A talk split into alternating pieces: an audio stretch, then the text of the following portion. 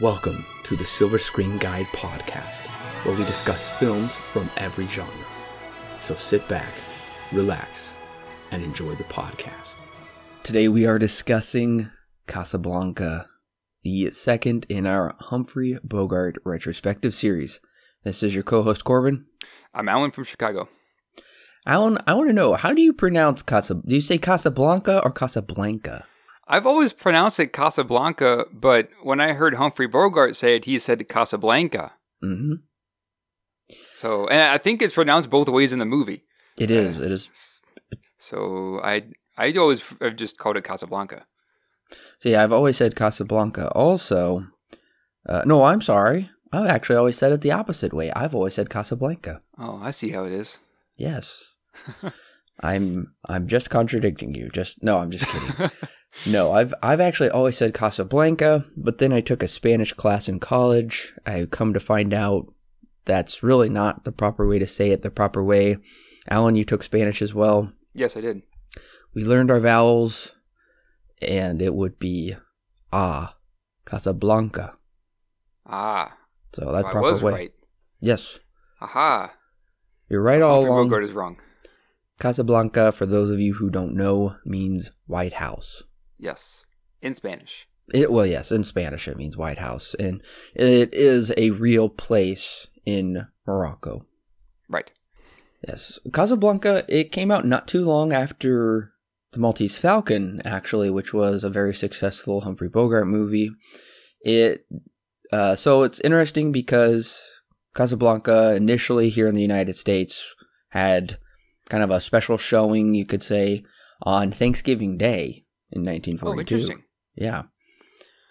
Uh, that was when it was first shown in the US, I believe. And then not long after that, it got a wide release here in the US, January 23rd, 1943, which is funny because now January is the garbage season.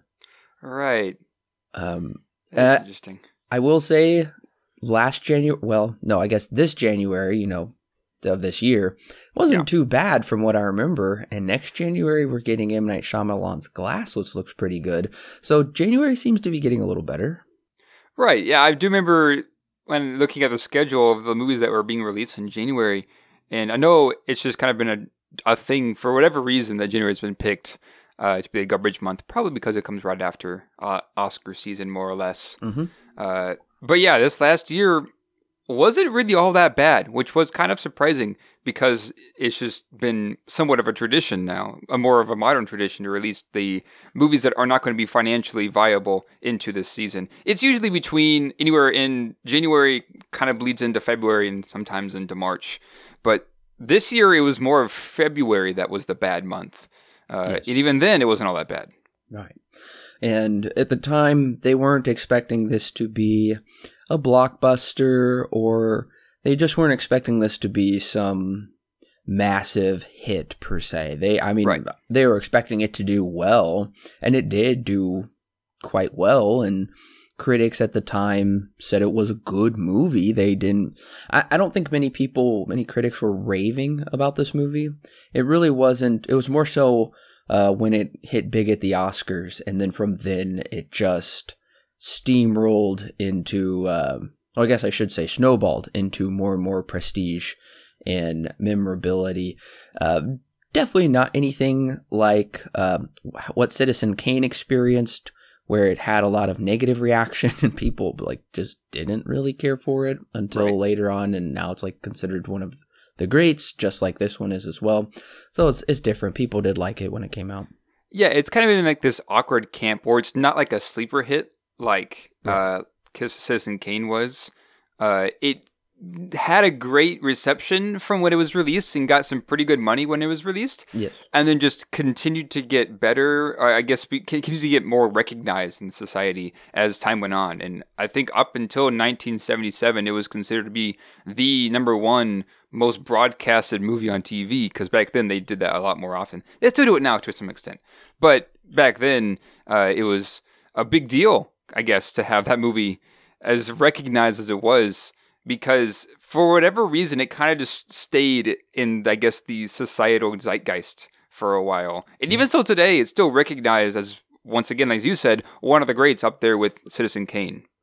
Oh yes, absolutely. And originally, it was actually the the whole kind of concept and idea for Casablanca was from a play by Murray Burnett and Joan Allison, but this play was never produced. They were young people who were uh, visiting. This is all during World War II. Uh, they were visiting friends and uh, kind of helping out some like some French friends, I believe, during World War II. And they wanted to write a pro French resistance play and an anti Nazi play. So they wrote this play called Everybody Comes to Rick's. And they couldn't find anybody to really produce it. They did find somebody, but it didn't really work out. So Warner Brothers actually blo- actually bought the play for a record twenty thousand dollars. And in today's money, that would be roughly three hundred fifty thousand dollars. And that was a first that was really unknown and a really surprising move, especially because these were unknown writers and it was their very first play. So it's really exciting that they got their play, uh, unproduced play, first play bought. Yeah, that is pretty surprising. I know that uh, it. It's, I know that the director of this movie was passed on to somebody else, but yeah, that is very interesting.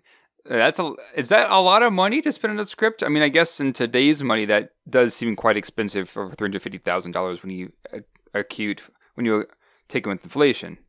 Yeah, it would be a really big deal because the play had never been produced. Nobody had ever seen it.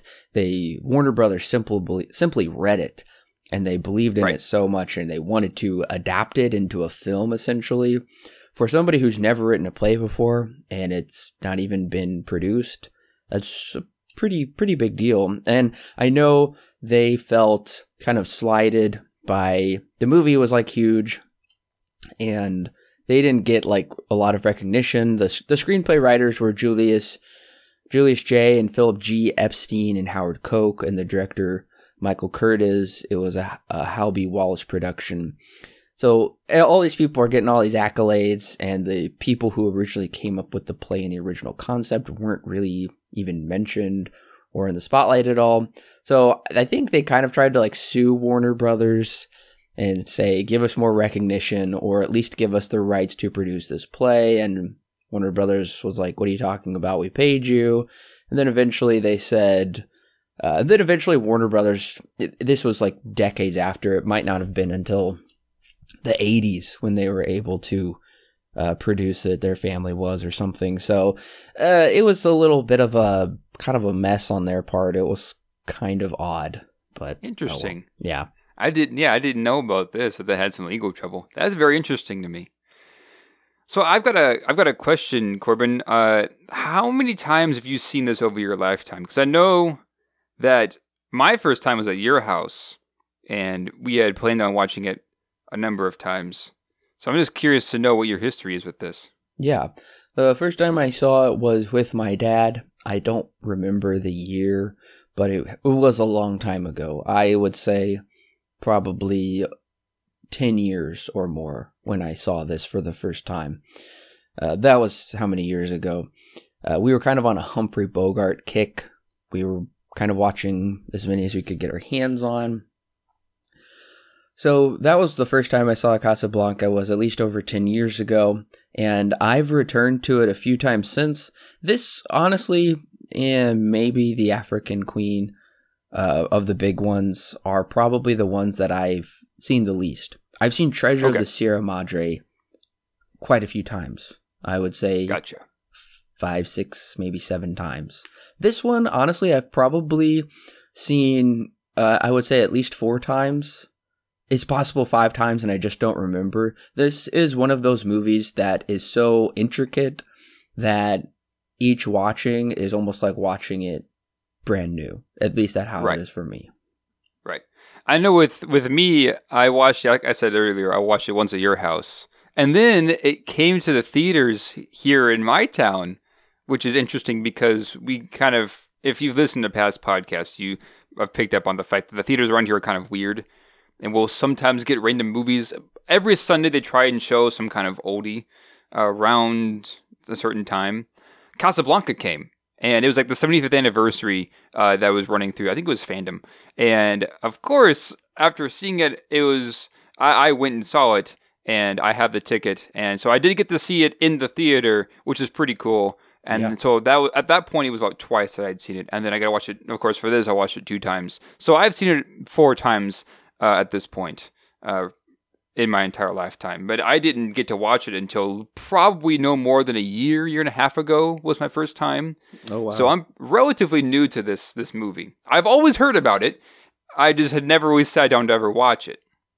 Yeah, and Alan knows this. Uh, we love it so much. Well, well, my family and I, and we've it's so iconic.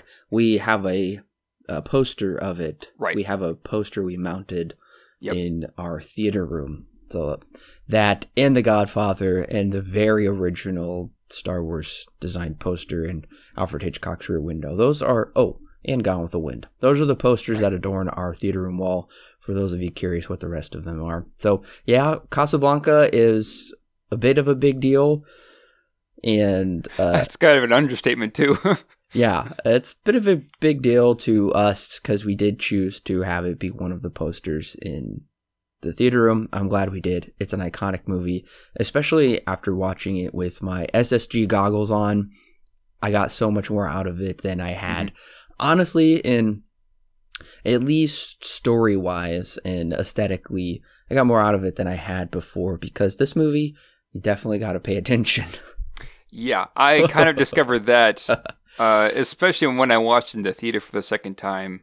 Because like, okay, I'm picking up on a few things, but there is still so much that is so confusing to me. Uh, because there is a lot. This this movie is very dialogue heavy, Oh and every line of dialogue is important for some purpose. And so that's yeah, I, I do agree. This is a this has a lot to it. It's very it's a quite a dense movie.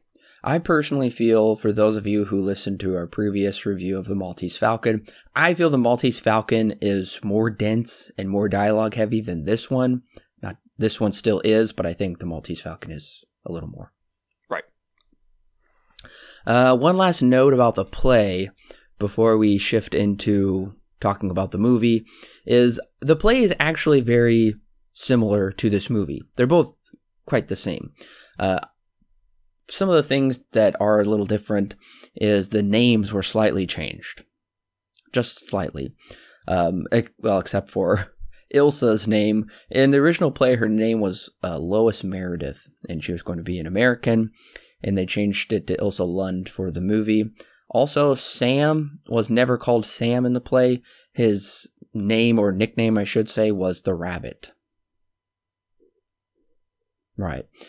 Uh, otherwise, it's fairly the the play is very similar, except in the play it all takes place at Rick's. Gotcha. Yeah, I mean, the majority of this movie takes place at Rick's, but we do go outside and do other things, of course. That would be interesting to see, though, having an entire play set at the at the bar. Yeah. Oh, it would be. And uh, there, uh, this one is directed by Michael Curtiz, who was born in Hungary. Uh, he also did The Adventures of Robin Hood with Errol Flynn. I haven't seen it. I know. Don't get on to me. I'm going to see it eventually. I know that one is like super famous. It's a classic. White Christmas, of course, I've seen. Great movie. And uh, he also did the Comancheros with John Wayne. I haven't seen that one. Yeah, I haven't seen any of these. I know I've heard of them. I just haven't seen them. You definitely should watch White Christmas this Christmas. Yeah, I I almost got to about two years ago, but then I didn't. Ooh. Uh, so yeah, Alan, I forgot to ask, do you own this on Blu-ray?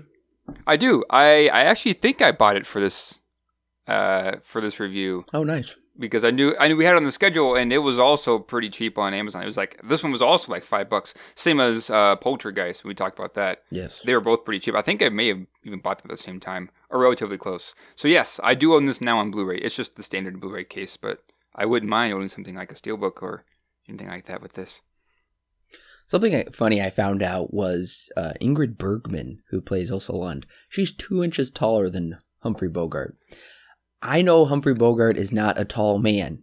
Him and I are about the same height, so that'll give you an estimate about how tall I am. Uh, my girlfriend is just slightly taller than me. So we're kind of in the same situation as Bogart and Bergman. So he either had to stand on blocks or they're sitting in scenes together. And the same thing actually happened a few years later when Hitchcock cast Claude Rains, who is also in this movie, in Bergman in his film Notorious. Claude Rains is even shorter than Humphrey Bogart. And for that movie, Rains uh, had to, he was basically always standing on a ramp during their scenes. I remember hearing that in a commentary with like Robert Osborne on TCM or something. Right. Right. I mean, yeah, I guess it is really no secret that Bogart is a pretty short person. Uh, I do know that they had to do some camera tricks, put him on stilts or put him on a block for a few scenes, so that way he looked taller.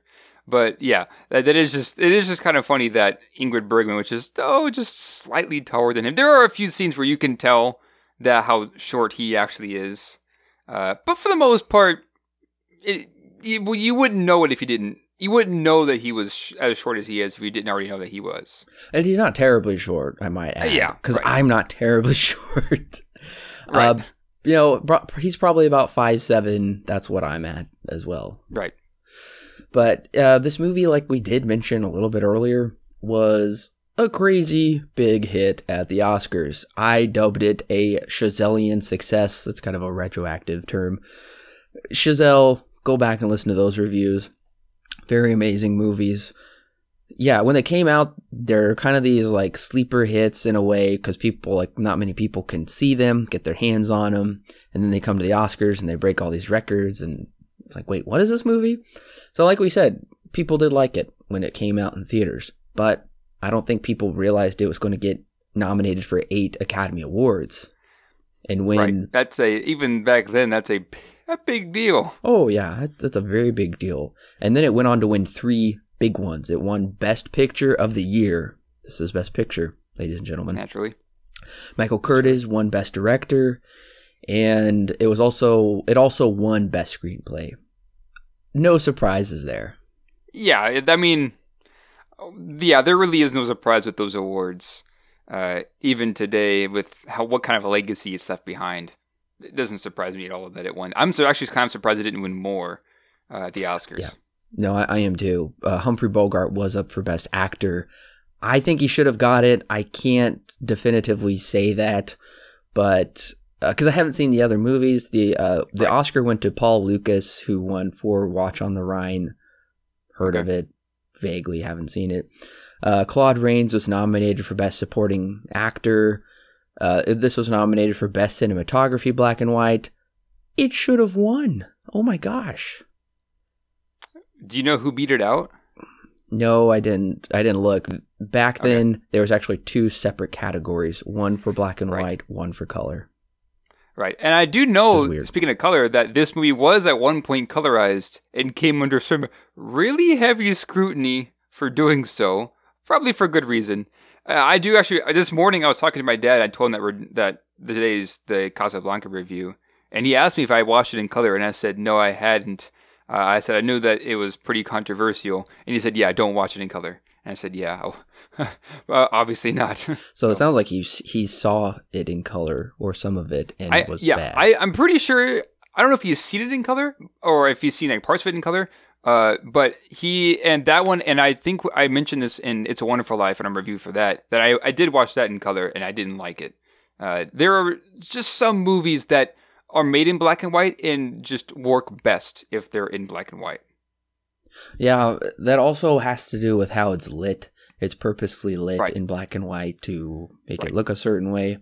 And then when you colorize it, it ruins it. I did see some still images from the colorized version. Yeah, so did I. It looked abhorrent. Yeah, it looks. It just it just looks weird. Oh, it looks horrible. It doesn't really it doesn't feel right. Man, I don't know. If I saw a colorized version, it would just ruin the movie for me. Yeah, yeah. That's why I mean the the Blu-ray that I that I bought for It's a Wonderful Life had a had a certain disc, a separate disc for the colorized version. Once again, not even worth your time. And yes, I would probably say with this movie, as much as I as much as I've seen, probably not even worth your time either. You probably can't even find it. If you can find it, I'd be surprised. Oh, yeah, it would be extremely hard to find it. And as I said, there was a best cinematography category for black and white and for color Right. movies, so there was color movies. But uh, the movie was also nominated for best film editing and best music, aka best original score. Uh, you'll notice Bergman didn't get nominated for this movie, but she was actually up for an Oscar for a different movie called For Whom the Bell Tolls. She didn't get it. And I noticed at that year's Oscars, and it's kind of this way still today, but mostly that year, there was just like a set, a certain set of movies, and they were nominated in like every category, it seemed like. Right.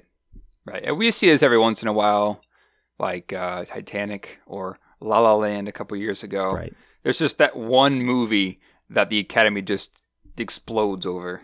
Every once in a while, this happens. And currently, today, as of today's recording, it is IMDb. According to the users, it's the 36th greatest film of all time. It's uh, really high up there. It is definitely high up there. I might argue it should e- should be even higher. Yeah, I mean, I know I've searched through that list and I know what's above it and below it. But yeah, I would probably agree with that. I guess that might be showing your hand a little bit, but at, at this point, at this point though, it, it it really should be no surprise. I believe it has a 8.5 on IMDb. Yeah, I, I think it was either 8.5 or 8.4. Either way, it's still a very high score Yes. uh, to be that high in the list. Yeah. Oh, also, Alan, have you been to Yes. Disney World in Florida? Once, way back in the day, I remember very little, except that it was very hot. Okay. Uh, yeah, just a little bit. Yes, I, do- I, I've been there, but I don't remember very much. Okay. Well, there's four. I think there's at least four or five different theme parks that you could actually go to in Disney World. It's not just one big thing. But I believe it was at the MGM Studios one. Uh, Disney's The Great Movie Ride. One of my favorite Disney rides. Okay, yeah, I know for a fact I didn't get to go on that. Oh. Uh, we may have looked at MGM Studios, but most of our time was spent in Magic Kingdom. I do remember that much. Oh, okay. That's interesting. Yeah. Yes, I went on that ride three or four times in a row. I loved it.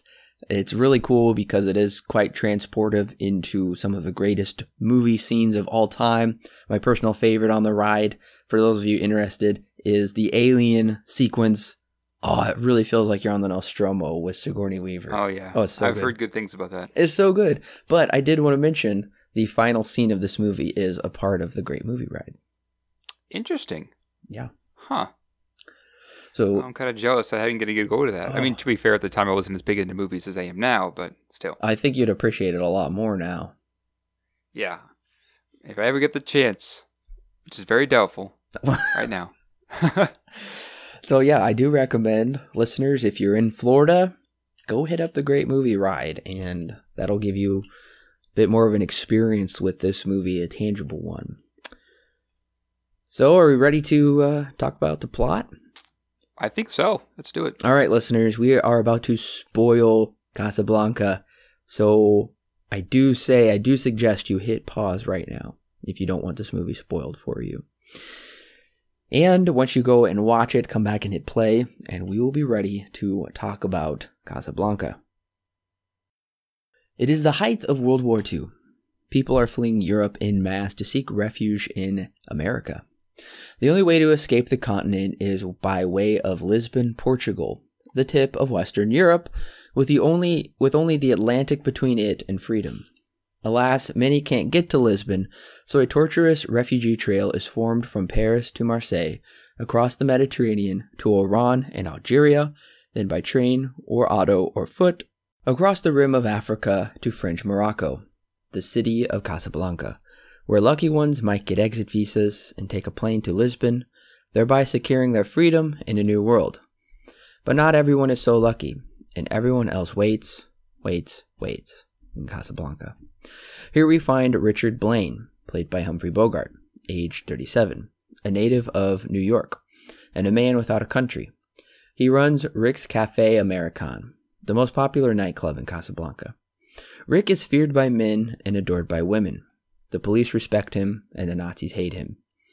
One night, one of Rick's frequent patrons, a man named Ugarte, played by Peter Lorre, which you should recognize from Maltese Falcon, carries with him two carte blanche transit visas, which he leaves with Rick for safekeeping for only an hour.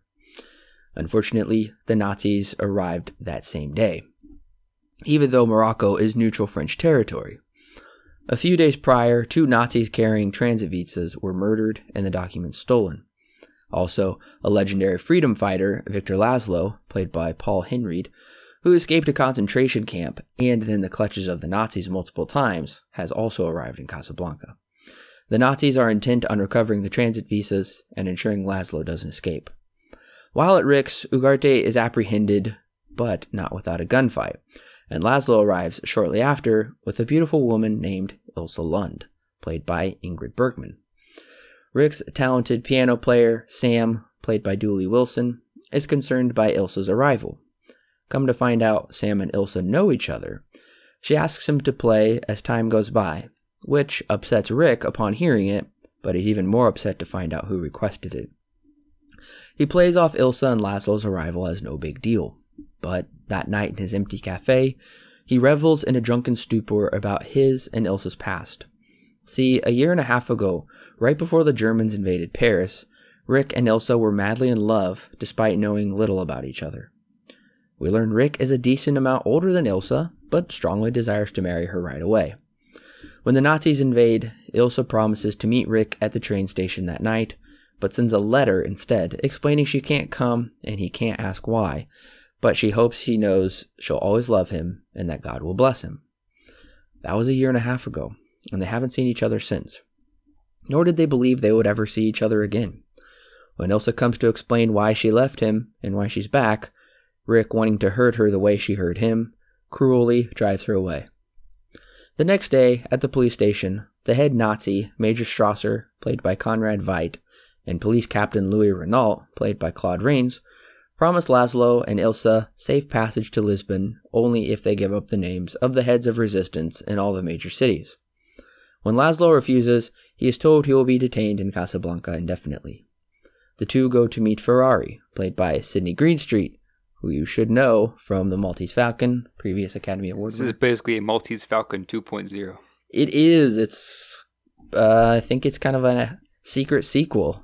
No, I'm just kidding. Yeah, it's a sequel, a a, a sleeper uh, successor. Apparently, it it was kind of funny to say see Bogart, then Peter Lorre, then Sidney Greenstreet, and it's like, hey, wait right. a minute. Wait a minute. So the two go to meet Ferrari, who runs the black market of the town, hoping he can provide them passage out of the city. He explains he could only get Ilsa out, which her husband agrees is a good plan, but she refuses to leave him. Ferrari tips them off that Rick has carte blanche transit visas. That night, Laszlo goes to a meeting with the resistance, and Ilsa goes to Rick begging him for the visas. When he retorts with a hard hearted reply, she pulls a gun on him, which he quickly sees through as a false desperate attempt. Alas, Ilsa can't resist Rick. It was unbearable for her to leave him. She falls into his arms, kissing him, declaring she'll never leave him again, and explains the reason she left him in Paris where she learned her husband, Victor Laszlo, was actually not dead, but barely alive, and she had to go to him. But this time, she plans on leaving her husband to stay with Rick when he promises to get her husband out of Casablanca safely. Laszlo, slightly wounded from the police raid on the meeting, arrives at Rick's. He tells Rick he can't outrun himself, meaning Rick, and there's more to life than getting by. We have to choose a life of either good or evil. He's interrupted when the police come to arrest him. The next day, Rick goes to Renault to explain he's actually going to use the visas to get him and Ilsa out of Casablanca, and in return, he'll let Laszlo be taken by the Germans for attempting to flee the country, a cruel turn on the plan he made with Ilsa. That night, he has Renault hide upstairs while Laszlo is released from prison, and him and Ilsa come to Rick's. When they arrive, Ilsa is shocked when Renault comes down the stairs to find Rick betrayed her trust and her husband double crossed. But Rick pulls the real trick by putting the gun on Renault, who then pretends to call the airport, but instead calls the Nazis to intercept them at the airport. Once they arrive, Rick has Laszlo's luggage placed on board, which prompts Ilsa to ask, What about us? To which Rick responds, We'll always have Paris, that perfect dream. We lost it until you came to Casablanca. We got it back last night. She protests, Richard, I said I'll never leave you. And you never will, he says. But I've got a job to do, and where I'm going, you can't follow. Here's looking at you, kid. Laszlo congratulates Rick. Welcome back to the fight. I know this time our side will win. The two board the plane, and right as it's taking off, Major Strasser arrives to command the plane to land, and at the same time shooting at Rick, but Rick shoots first, killing Major Strasser. The police arrive, but instead of giving up Rick, Renault gives the command round up the usual suspects. As the two walk down the runway together, they plan to leave Casablanca to fight for freedom, to which Rick declares, Louis, I think this is the beginning of a beautiful friendship, as credits roll. Pretty sure that it's no surprise how influential Casablanca is just in a general sense, there are things in this movie that happen in other movies because they happened here first and were so influential and were so well done. There's no surprise how influential Casablanca is to this to cinema just in general. Oh yeah, lots of people have drawn from this film in many different ways. Uh, the, even we even get movie titles, The Usual Suspects. Right The usual suspects. I remember seeing an episode of The Fairly Odd Parents that referenced Casablanca in this final scene with the airplane. Vividly in my mind. There, it's just kind of sprinkled throughout everything because it was so influential and so not necessarily not necessarily ground as groundbreaking as like Citizen Kane was at the time, but like as much as as in terms of like a narrative and things in that movie and some things like that went on to be to be referenced in many other works because this is considered to be one of the greats and probably for good reason. I wouldn't be surprised if George Lucas watched this and drew a little inspiration for the Han Solo Greedo scene where it's yeah. like they shoot at the same time but Bogart shot first.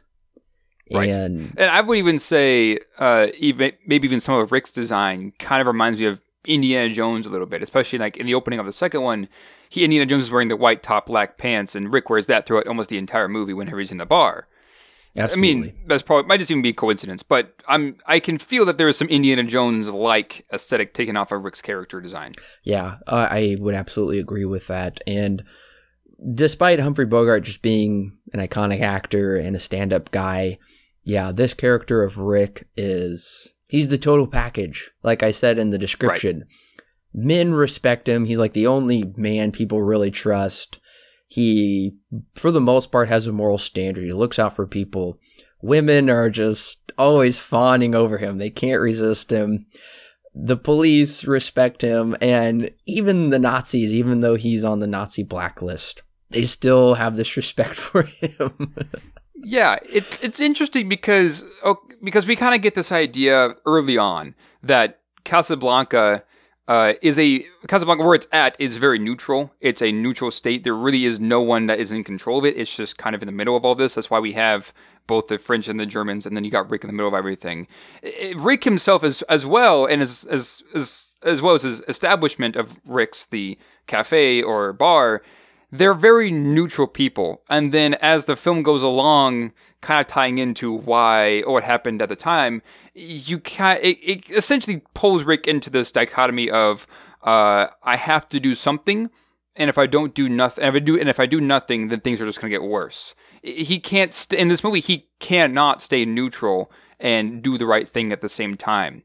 Uh, we come to find this is kind of a big thing back in around this time. This is right when the war I guess had began uh, World War II when America finally stepped into World War II. Um, no, sorry, it was when it ended. Uh, but at the time, everything in terms of propaganda and in terms of uh, like different kind of products, if it wasn't aiding the war, then it really was essentially useless to society, and that kind of is a heavy influence on this movie. Yes, the movie came out 43, was shot around 42, premiered in 42. The movie takes mm. place December 1942, and the movie, when it was released, this movie did take place during World War II. World War Right. II wouldn't be over for another year, two years. Right. Eh, I, I for some reason I had in my head that this movie came out in 46. Oh. I'm thinking of a different movie. no, no.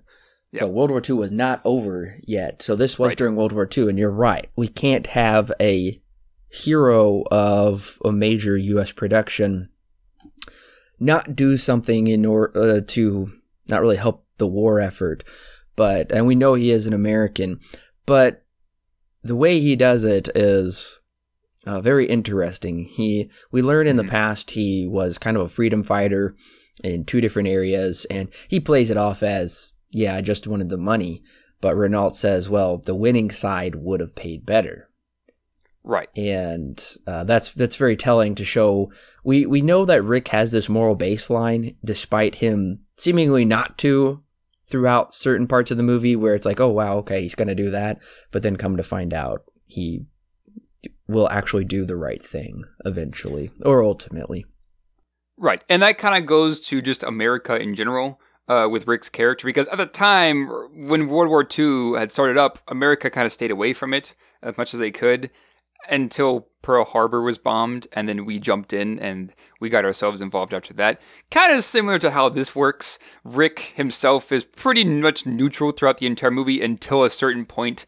Then he's like, okay, now I have to do something and he picks a certain side uh, toward there towards the end of the movie. It, it, once again, this movie is at the at the baseline saying you can't just remain neutral on certain on certain elements. There are some things where you have to take the stance and you have to do the right thing. Uh, which is very interesting because me personally, I'm a pretty neutral person, but at the same time, there are th- there are times when you can't remain neutral. That the neutral state is sometimes the worst idea. yeah and we do get a important kind of have a pivotal scene there towards the end where Laszlo and Rick have a conversation where Laszlo sees that Rick is a good guy, and because of life circumstances, he has essentially fled to neutral territory, to Casablanca, where he can just kind of live out his life alone and not get hassled by really anybody. But Right. that's just not how life works. Eventually, something's going to be dropped on your doorstep that you have to deal with. In this case, it's Ilsa and Laszlo and the Nazis. And it all kind of spirals out of control very quickly. And Laszlo says, essentially, you you have to pick a side in life. You either have to choose good or evil, and you can't just remain neutral forever. Uh, which is what he was really trying to do. And you see, he's like even neutral with his patrons and with his relationships. He doesn't get too romantically involved. He doesn't care to befriend really any of his patrons, won't even have a drink with them.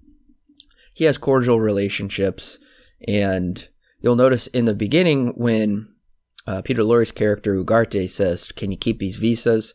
Rick says, Only for an hour. I don't want them here overnight, implying, Right. I don't want to get involved in this. I don't want any trouble. So you, you can really see right off the bat his neutral characteristics, but then his good side bleeds in in very organic ways. Right. And it's interesting too because up until the point when Ugarte approaches him, we do kind of see him be a rather neutral person. And then this is, of course, what you consider to be the end of the first act, more or less. He makes the decision to kickstart the plot. He makes this decision to hide these uh, letters of transit, and he kind of leans over to the side that he was all, at the same time kind of opposing because he does say that he doesn't like uh, he doesn't like this kind of business. It's kind of immoral business because you're you're more or less transporting humans and for and making them pay for freedom, more or less. He doesn't like that. He sees it as a dirty business, but he also, in a certain in a certain way, participates in that and helps out Ugarte only for uh, only was supposed to be a little bit for an hour. Accidentally kickstarts this entire movie, and he hides the letters. And even though the Germans later uh, search his entire place, they don't find it.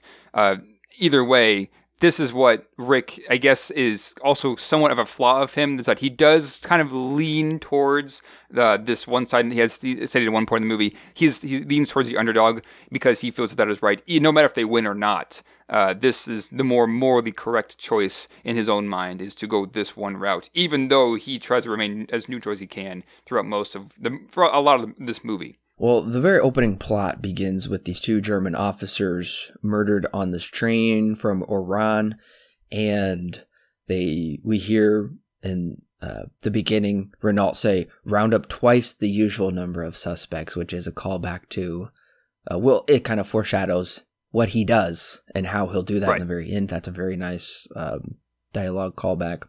I have to say, almost every time I've watched this movie, I've been kind of confused on this opening, on these documents. I've not that I haven't paid attention in the past, but it's all happens fairly quickly and you're like, "Wait, what are these documents? Where do they come from?" And then you're like, oh, "Okay, this is how they get these documents." It all goes quite quite fast and you really do have to pay attention and I rewound this movie a number of times to make sure I had everything correct. Right. So yeah, the the opening is kind of confusing. I will say, uh, if you're not like, I I recommend turning on subtitles, but I finally got it this time around for probably the first time, like the full everything that's going on. Yeah, and I can attest to that in my own previous viewings before this time around. Uh, I always heard what they were saying, but it was hard for me to take that and uh, tie it into the rest of the plot because there were 40 other things happening also at once. At the same time, though, that is kind of necessary. This movie has a lot going on, but for pretty good reason. And yeah, even this time around, uh, although I wasn't as confused at first, I did understand where different pieces of the plot start fitting into the story. And so I wasn't as confused this last time around when I watched it before this review. Uh, but yeah, you are correct. There is a, this movie, uh, we mentioned this earlier, is pretty dense. Uh, for good reason. Uh, there, there's a lot that they have to get through because uh, at the same time that there is a war going on, but there are also different ideas that are floating around, and and Rick is kind of set in the middle of all of these things. Uh, so it makes sense why it's here, but it, I do agree, is a bit a bit confusing uh, to have everything thrown at you at one time. Once again, that's kind of just the name of the game here. Yes, this movie is quite intricate, even with the opening uh, kind of monologue. Right. Opening audio where it gives you all this background information about Lisbon and Casablanca and this trail and getting here and there. I even had to rewatch that to begin with to make sure I understood all of the locations and their meaning. What they're doing, Casablanca is kind of the second to last stop before getting to America. Right. They would basically have to fly north to Portugal. And then from Portugal, which is where Lisbon is located, then they would fly across the Atlantic. And Ugarte somehow, who knows, he murdered these two German officers and he took these transit visas. And these transit visas are kind of this, uh, I would say Rick and Ilsa and Laszlo. Those three are kind of like the major players in the plot, but what's all kind of tying them together and kind of fueling everything, like the foil for the movie, is the transit visas. They all need the transit visas in some way or another to get out of the place. Now, I wouldn't say it's prominent to the degree like the Falcon is and the Maltese Falcon. It's not really about that. It's about much more than that, but you have to understand these tran- the importance of these transit visas to get the importance of the rest of the movie. Right. The the transit visas here are a, basically their ticket to freedom. Uh, because they even mentioned at one point if they if they see this ticket, it's essentially a free pass, no questions asked. If they see this, because they are just that important. Uh, these these transit visas because they're signed by pretty high officials uh, in the Nazi the Nazi army. Uh, so yeah, essentially Casablanca once again stands for White House. You know, not like we have one here in America, but the the point is this is kind of like the symbol of almost of freedom. It's the last stop. A lot of people get stopped here as we find out. A lot of people come here to try and find these visas, these exit visas to get to America because that's where the freedom is and they just kind of get they just kind of halt and they can't really go any further for one reason or another. Um, then we also, of course, we've got the usual suspects that are just flying around. There's a lot. At one point, they say here in Casablanca that human life is cheap and because of the name of the game, once again, they're selling, they're getting people to pay them for exit visas, and there's a lot of arrests going on, and all kinds of stuff. There's Casablanca is like this symbol for hope, and Rick's is like this very the most neutral ground because everything happens at Rick's, but Rick himself is also a very neutral person. And even though everything happens here, there are even transit visas being sold here. There's gambling in the back room. There really isn't much that happens until the Germans show up and they try to find, they try to arrest Ugarte, and then they try to make uh, Laszlo stay. And so, yeah, Casablanca is this once again the symbol of just pure freedom right before you can get to the actual freedom, which is in America. So let's go ahead and talk about the Ricks uh, sequence. I did actually go back and uh, time it to make sure because it is a very long sequence, but it doesn't even feel that way to me.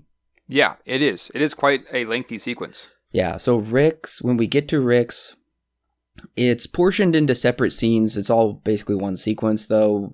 Uh, many different things happen, but they did a good job of kind of partitioning out uh, different events in his cafe. So we get to Rick's six and a half minutes into the movie, and we don't leave until 35 and a half minutes in.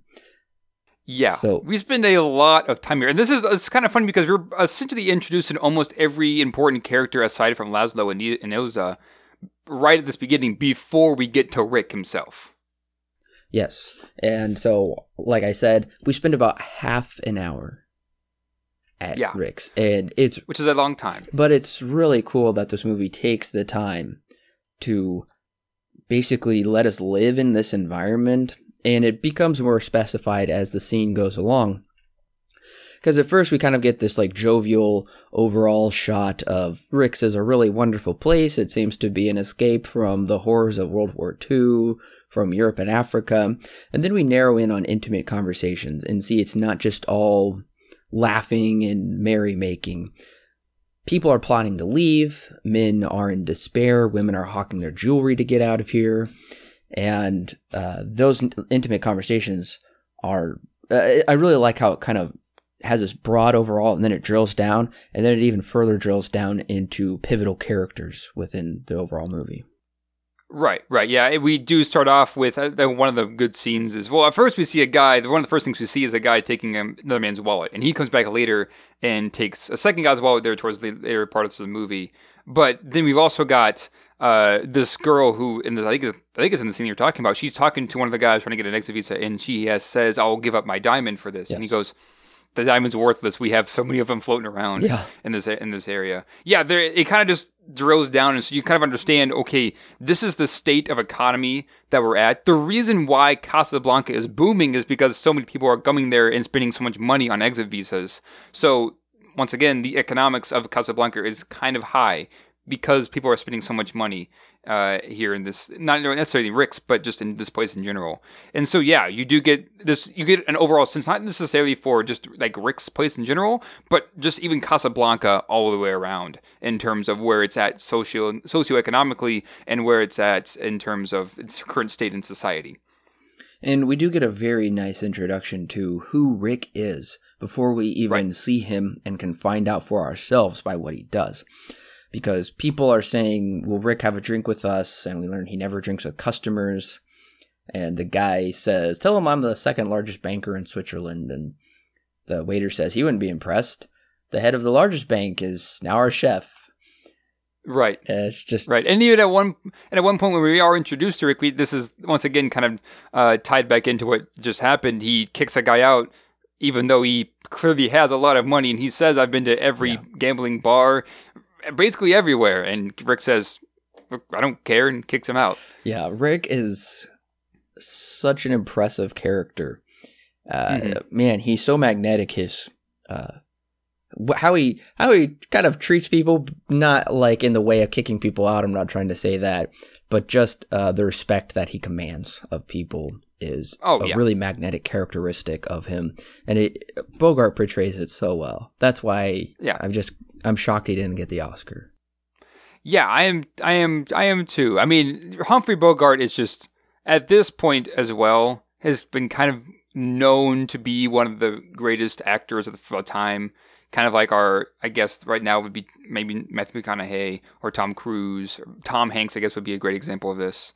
At the time, he was the Tom Hanks of the, I guess, the uh, the golden age of cinema. Yes, and honestly, I can see a lot of this opening scene. I can see Tim Burton kind of recreating it in his uh, '90s Batman movie, where everybody's having a great time at Wayne Manor and Michael Keaton's character Batman. Nobody really knows that's him, and he's just kind of mingling with the crowd and walking around, and then everybody kind of has heard of this legendary Bruce Wayne and character.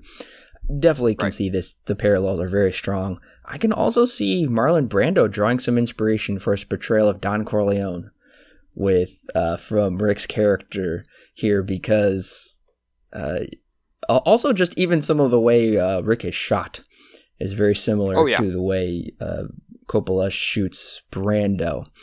Uh, just a we we have a great intro to Rick. We get this great upward shot of him, and we already have an idea of who he is, and uh, just a very uh, very Don esque kind of guy in a certain way. Mm-hmm. Yeah, and I do like this kind of after he meets with Ugarte, which is one of the first interactions he has here uh, he we do kind of figure out where he stands in this in this field when it comes to uh, people being sold these exit visas. He's kind of not on really on board, but still somewhat accepts Ugarte's deal of just just take it for an hour.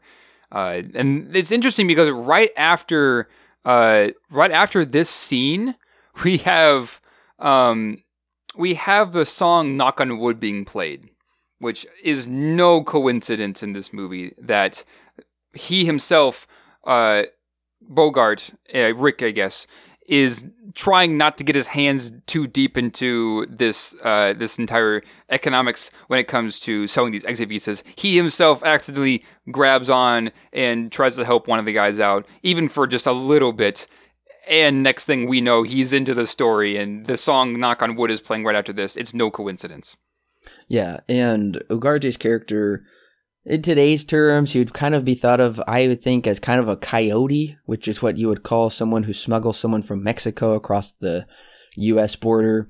He seems to be doing that as well. He's basically smuggling people out of the country. And then right, uh, right after that, we are introduced to Sidney Greenstreet, Sidney Greenstreet's character, Ferrari, who basically wants to buy Rick's Cafe and he's like, well, then can I buy Sam? And Rick says, I don't sell human beings.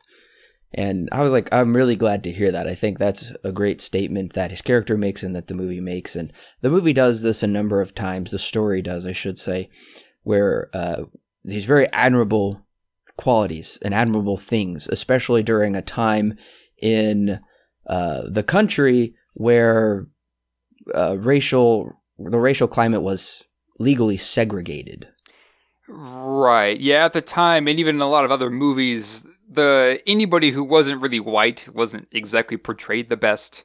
Uh, as as in general, right. I guess you could say. Of course, things got much better as time went on. But yeah, this is one of the one of those exceptions where it maybe is a, a little bit surprising to see a character who is not white portrayed in a way uh, that is rather high in status, I guess you could say. Yeah, I think it's really important actually that it shows uh, a white man and a black man who are friends, and one is not superior to the other portrayed on screen. Right. I think that was a big deal. Um, there's uh, my dad and I recently just watched The Omega Man, and there is an interracial relationship in that movie, which is a really big deal because that kind of a relationship just became legal in the United States four years prior to the release of the movie. Right, right. So it's kind of a new thing, and the society at the time is still kind of warming up to this, of course. Right.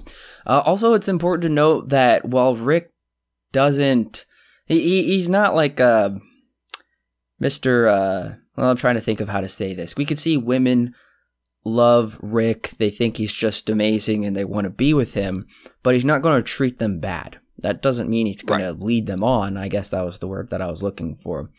But uh, he's not going to lead them on, but he's not going to disrespect them, which I think is also important to note. Rick is still respectful to women. Right. And I do think it's very interesting that you bring this up and really just Yvonne's character in general, because the first time we meet her, she's getting after it is asking, Where were you at?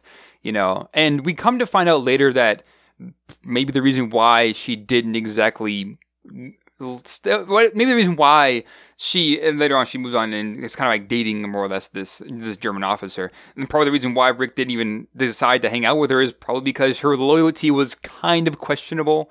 Uh, she goes from being on Rick's side on I guess the Free French's side sort of, and then moves on over to the German side because I guess maybe they even pay more. We don't really know. We do kind of know that she is uh, what would be more considered a prostitute in today's terms, I guess you could say. At least that's what she's made out to be in this movie. It's very interesting that we do kind of see this dichotomy of Rick pushing her away, and then later when she comes back the second time, she's being led on. She's being courted by a German officer, and then they get into a squabble between a French a French uh, soldier, and then another thing happens. That's much later in the movie, though. Yes. Uh, it's interesting because Rick is like one of the only characters of of the major characters, at least aside from Laszlo, of course. Renault loves to use women. Uh, even this married lady that we come to find out later on, he's kind of trying to use her for his own advantage. And right. Yvonne does let herself be used. And uh, I thought that was funny when she walked into the bar to get Rick's attention with the German officer Rick could care less. right. and right. he tells Renault, he's like, looks like you missed your chance with her. Um, but regardless, these are all great things that we're bringing up on purpose to show the contrast to his character. Although he tries to play it off as, like we said before, kind of this neutral character and all of it, is still a contrast because Renault doesn't really have morals at all. Yeah, he jumps back and forth all over this movie. I, I, there is an interesting detail that I found out that I saw the first time, and then it was oh, the first time I watched it, and then it was solidified this next time. Uh, Renault himself, he gets a lot of wine to drink with people. Mm-hmm. Like he, every time he, especially in this uh, couple, this opening scene, yes. and later on in the second opening scene, he'll get a bottle of wine or get wine to drink, and then they never finish it. I don't think there was one scene where this is where they actually finish the wine that they're given with Renault. But yeah, you are right. Renault kind of jumps around. He's kind of a, a, people pleaser, I guess you could say. Oh yeah. Um, he jumps around. He's trying to be good and nice to the Germans that are showing up there. The Nazi, I guess, the Gestapo, I guess, is what they're considered. And then he's also very he's also really good friends with Rick uh, in this in this movie. Yeah, his loyalty is I guess a little bit questionable, but you come to find out later that even though his loyalty is a bit questionable, he still has some kind of a moral standard with him because he does try to do what's right there towards the end when he's with Rick. It even goes along with Rick's, with, with, with Rick's plan there at the end. And I think it's important how the characters will finally end up, despite what they've done throughout the movie. It's the final act of the character that will solidify, at least to the audience, whether they have been good or bad, or what kind of character they are. And yes, you're right. He does make the good choice at the end. Now, it's still in his own fashion, uh, kind of morally ambiguous, where he's going to be like, well, let's just arrest, you know, people that didn't do anything wrong per se. And uh, he did he did call the Nazis, so he was. Um, I guess one could make the argument maybe he wanted the Nazi guy to get shot. We don't know that for certain, but uh, regardless, yes, he does land on the right side in the end, which I think is the right thing to do because he is a really likable character, uh, despite him being a scoundrel. But uh, yeah. we don't want the audience to turn against him per se in the end. Right, right. And it's not long after Yvonne gets kicked out. Actually, I think it's the scene right after this. Uh, we come to find out a little bit about Rick's past. Uh, one guy asked him, Why did you leave? Uh, why did you leave America? Was it because you slept with the senator's wife? Was it because you killed a man? And he goes, a combination. He says one other thing, I can't remember what it was, but he says a combination of all three. And he said, I came to Casablanca for the water for my health. And he goes, yeah, well, there's, if you looked around, there's desert. And he goes, yeah, well, I was misinformed. And we get this slight detail, and we come to find out more details later as to what Rick did in the past and why he's even in Casablanca. Because, yeah, he's an American clearly, but why is he staying in Casablanca? Why not go back to where it's free? And clearly, in this opening, he has enough money to do so. It would be no problem for him to get an exit visa for himself and head back home. Are you talking about the scene where he's looking at the plane taking off? No, there's a scene right after. Well, actually, I guess it would have been right when the plane takes off when they're sitting outside Uh, I think it, yeah, it is with Renault when he when this conversation happens. It's right after they kick Yvonne out because he walks out with the waiter and tells him to come back. Yes. And then he walks over and sits with Renault. Yeah, so that's where I'm. I love that scene where he goes Yeah. outside of Rick's cafe to take a break. Renault comes out there with him. And Bogart gives us this perfect longing consideration, uh, this this expression of almost doubt as well of this plane taking off where we can see he's really not that happy with his predicament with where he's at in life. He uh, and Renault kind of calls that out on him. He says, "What? You have the power. You could go get on that plane and leave, but you can't, Right. can you? And why can't you?" And I think it's more so of this um, kind of just this bitter conscience that Rick has of how everything's turned out, and he knows if he went back to the U.S., he would probably have to fight in the war somehow. Uh, can't stay in uh, any other part of Europe because he's on the Nazis' blacklist. So he really is this man without a country, and he feels that Casablanca is the best place where he can basically prosper. You know, commands a lot of respect in the town, but uh, we know that there's more to his character underneath, and I think this scene portrays that really well. Yeah, and then you. This is, I think, one of. I guess the opening also had an airplane, but this is the scene where it really solidifies the symbol of the airplane, which is, of course, anything in the air, like a bird, usually, or even an airplane in this instance, is meant to symbolize freedom. Uh, of course, that is not nothing different here. This plane is shown a couple of times, with especially with Rick looking up and watching it fly away. Once here, once another time, and then once at the very end when uh, when uh, Ilsa and Laszlo get on the plane, they fly off. Yeah, the plane here is more of a symbol of freedom, and Rick's always on the ground looking up towards the plane, watching the plane take off and going to the sky into re- essentially oblivion. It's, it's the plane in itself is a symbol of freedom here, and you get this sense, along with the context of the rest of the dialogue in the scene, that that is what his long is, is to become free again. But yeah, like you said, he is kind of a man without a country. He's done things where he isn't accepted really anywhere, and so right now he's in Casablanca, which, as we stated before, is kind of this neutral ground for everything else that's happening in the world, uh, and that's really the best place that Rick feels that he needs to be at the moment. And the sequence doesn't stay neutral for long because Ugarte is about to get arrested and he starts shooting the soldiers. And I was like, whoa, this this ratcheted up quickly. And I think this is a great intense scene for a a thing that's been fairly mundane, but I think we come to realize this isn't out of the ordinary in Casablanca. Um, Right. because the club isn't shut down. People don't run and flee out of the club people get shot and then they just kind of carry on afterwards. And they're like, you know, it's okay. This guy's a nutcase. Uh, we're taking him out of here. So you, it kind of also gives you a sense of the climate of Casablanca. People are just used to this essentially. But then once Ugarte leaves, we're introduced to, or at least we hear about a new character named Victor Laszlo, who is this freedom fighter, and he was in the eyes of the Germans printing lies in Prague and um, he escaped from a concentration camp, which is really amazing, and he also es- escaped through the Nazis three times in Paris. I think is what they said. So he's built Right. up to be this larger than life character, who I would almost say is kind of the opposite of uh, Rick. They both were freedom fighters, but Rick kind of chose the path of least resistance, and this guy is choosing the path of most resistance to the Nazis.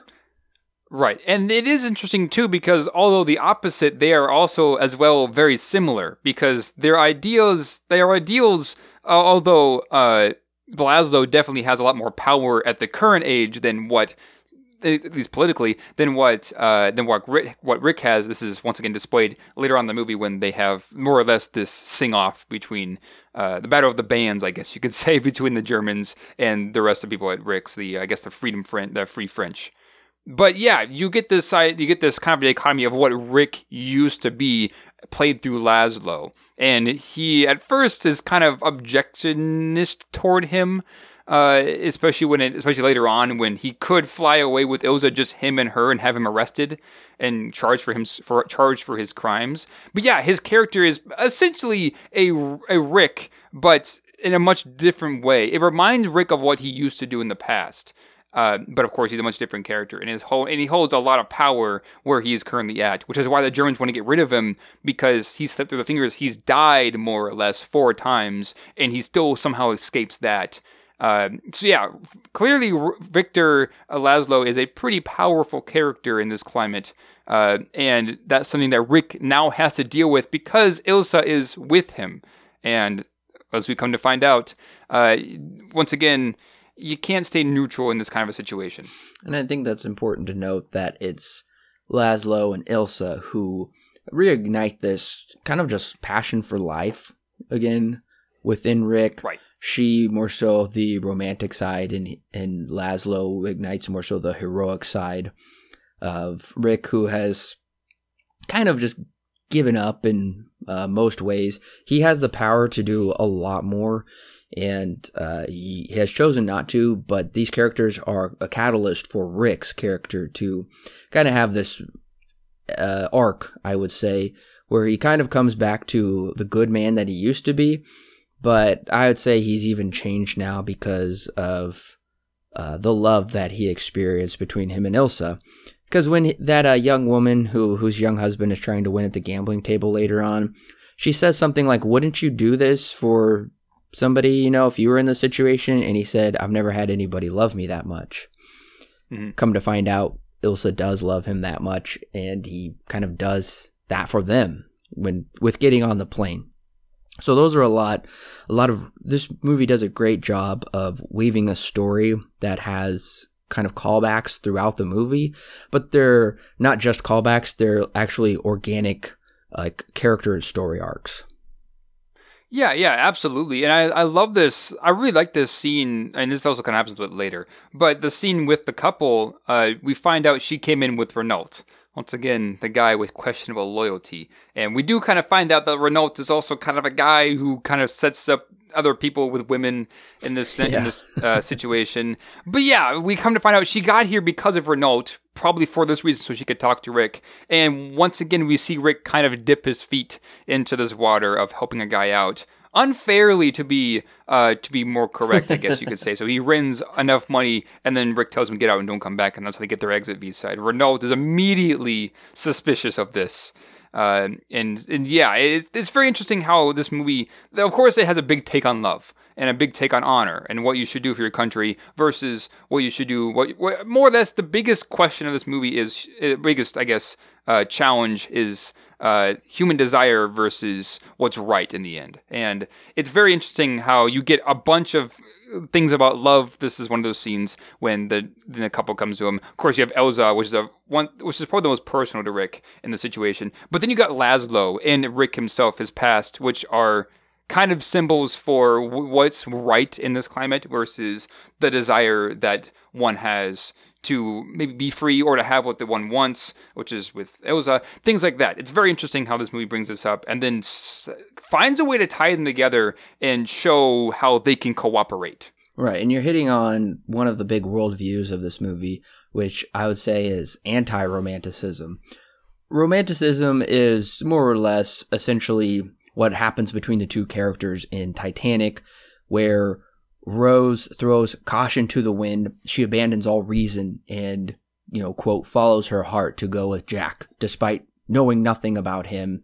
And uh, that's a very romanticized ideal to be able to do something like that. And we also see uh, this play out towards the end, where it seems to be very pro romanticism, where uh, Rick and Ilsa, Ilsa's like, I'm just going to leave my husband. I'm going to disregard the right thing to do so we can just you know be adulterous about it which would be romanticism but then come to find out no that's not the right thing to do. So this movie ultimately ends on a place of anti-romanticism where instead of follow your heart it's do what you know to be the morally correct thing. And i think that's great. I'm really glad the movie goes there for a while i was afraid that whoa she's gonna leave. And that's what makes it hard is because we're almost to the point of championing adultery. We almost want rick and ilsa to be together but oh my gosh wait a minute. We're championing adultery and the dissolution of a marriage. That's a horrible thing. So the movie right. really does play with your emotions with that. And just like with the maltese falcon um, Bogart's character, he does the right thing in the end. It's really questionable. It's going to make you sweat, but you know what? He will do the right thing. And I love that. Yeah, and I mean, well, there's a lot more we can talk about when we get to that point because there's still a lot more movie we have to Oh, yes. walk through before we actually solidify in this idea of anti-romanticism. But yes, a, this movie is something. When you break it down, my dad kind of explained this to me a while back before I actually sat down to watch it for this. He says that it's really a message about love and honor. What's the best thing to do, even though you love somebody? the best thing is honor in this instance. And of course, we'll expand upon that uh, in a second. But yeah, that's something that at the time was eh, maybe not the most unique idea, but something that really hadn't ever been expressed in this kind of a way before. Oh yes, yeah. It it uh, really hadn't. Um, very much the opposite uh, was kind of seen in Gone with the Wind. Now I still think that's a anti-romanticism movie, but it kind of ends on more of a darker note than this one would end on a positive note. So that's I guess that's the only example I could think of off the top of my head that quickly. Right. But uh, before we go too far into that, that's a bit more later into the film. Uh, we kind of start to find out the connections between Sam, Ilsa, and Rick. And Ilsa wants.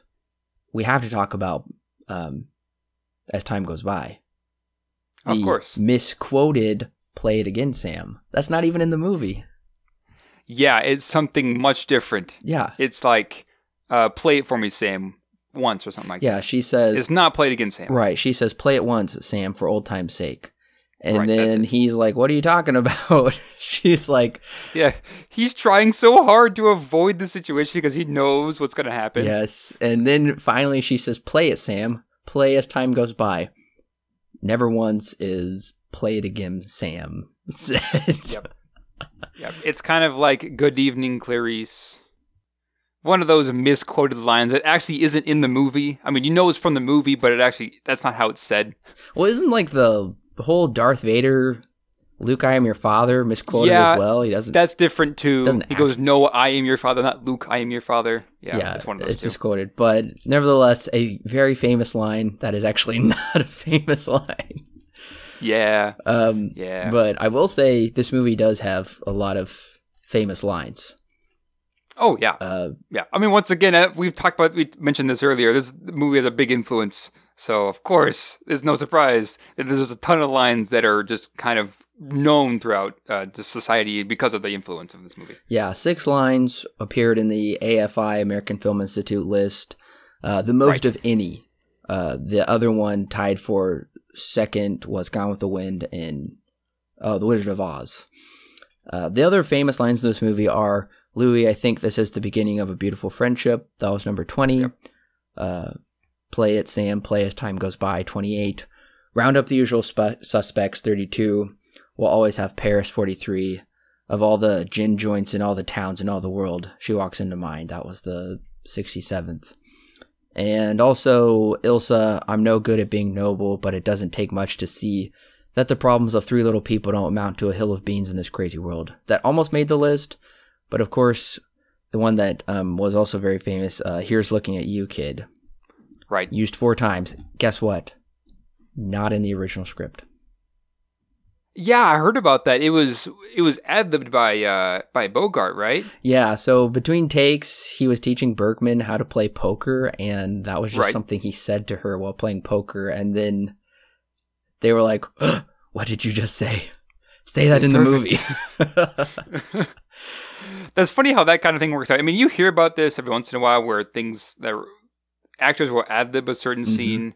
Uh, I know one of the more recent examples is a line from Whiplash that that that uh, J.K. Simmons says he didn't. He I, I forget exactly what it is. I think it's uh, something about being self righteous, and that wasn't in the original script, but they added it in anyway. He said it during the scene. They kept it in. yeah, yeah. I remember that. Very cool when actors do that because that, I think that adds an extra dimension of Yeah. uh, reality, believability to the movies when the actors are Right. in character in such a way that they would say something that the uh, screenwriter didn't even think of. And Right. It's also interesting too because this this line is kind of a personal connection between these two characters. Is here's looking at Yuki because they were he was teaching her poker uh, backstage, or I guess between takes. It's kind of like a personal thing, personal connection that Yeah. they have too. It's kind of interesting. It is.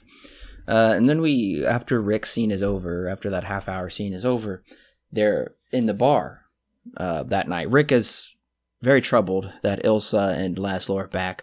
Bogart plays it off in a great way. I rewatched that scene twice. It's very short, where uh, at first you just kind of see him dismiss it, and he kind of sits down, and and Ilsa and Frank, uh, Laszlo leave. But watch it again, and it all plays out in a much better way. Like you can actually focus on it. His his expression is very troubled. He sits down slouched, and he almost even puts his head down right before they leave his bar. I thought, wow, he conveys such emotion in just that you know 10 second shot. Oh yeah, yeah, absolutely. I mean, even even uh, without the music in this scene, when he walks in and notices Ilsa for the first time, he kind of just stops in the middle of his sentence. He's like, "I cannot believe that she's back." You know, hmm And, like he's spent his he's spent that year and a half apart trying to get her out of his mind, as we come to find out a little bit later, Yes. and then come to find out she's in his bar now. Uh, the the woman that essentially broke his heart, more or less. Eh, there's a lot of uh, there's a lot of emotion being displayed here, but with not much dialogue to back up this idea. It's all told mostly ju- just through just raw acting from both Bogart and Bergman here. And I gotta say, I love the scene. Uh, I don't know, it might be my favorite scene. At least it's one of my favorite scenes in the movie. Is when he is sitting at the bar at night, remembering, and he's telling Sam to play the song. Like if she can, if she can take it, so can I. And he expresses such bitter feelings about uh, all of all of it. And I think we get uh, a well told flashback. It's the only flashback of the whole movie that gives them uh, well that gives us a peek into what they were doing they were just you know falling in love and they barely knew anything about each other and it was very Right. romanticized we don't know a thing about each other but we're in love and we want to get married and uh, but this over over uh, this looming world war ii is going to crush their dreams uh, sh- essentially and uh, kind of crush the world therefore and kind of kill that romanticism you could say Yeah. Yeah, and it's also interesting too because they more or less fall in love to kind of escape the war. Uh, at least the the looming threat that there is a war happening. We they try as hard as they can to remove themselves from that. They look out the window and they hear that the Germans are coming over the loudspeaker, and they just try to ignore it. And they kind of even mention this at one point. Uh, yeah, they're trying to remove the bad parts, which is the war, out of their minds, but at a certain point you can't just you can't just do that. Reality once again is going to come knocking and rick has to get out of there. He can't stay because they will take him. The germans will take him because they, they because of his past. And we find out later that Ilsa was married, but found out that Laszlo was dead. But then turns out he wasn't dead, and there is one scene where you do kind of get this feeling that something's just not right with with Ilsa until you find out later what exactly the reason is. And so yeah, this this is really interesting because they're trying this love between them is very skin deep. It's not very it's it's pretty shallow for the most part. They even say don't ask any questions. They're only there just for kind of I guess the thrill of it and to escape their current reality which they end up not being able to do because you can't escape reality in this and really at all, I guess. Yeah. And well, hold on, let me restart with that. Uh, this scene also does uh, further go to show how Rick's attitude has been shaped. There's a scene where she says that's where he says, you know, what if we get married and go here? And she says that's too far ahead to plan. Well, then later on, Yvonne at the bar says, "What are you doing tonight?" And he said, "I never planned that far ahead." And, Right. I mean, that's just that night, but that just shows he's just very he's closed himself off from love, from getting. He doesn't want to get hurt again. Essentially, he doesn't want to. Uh, Right. more or less fall in love again. And yeah, his heart is broken despite their relationship, yes, being skin deep.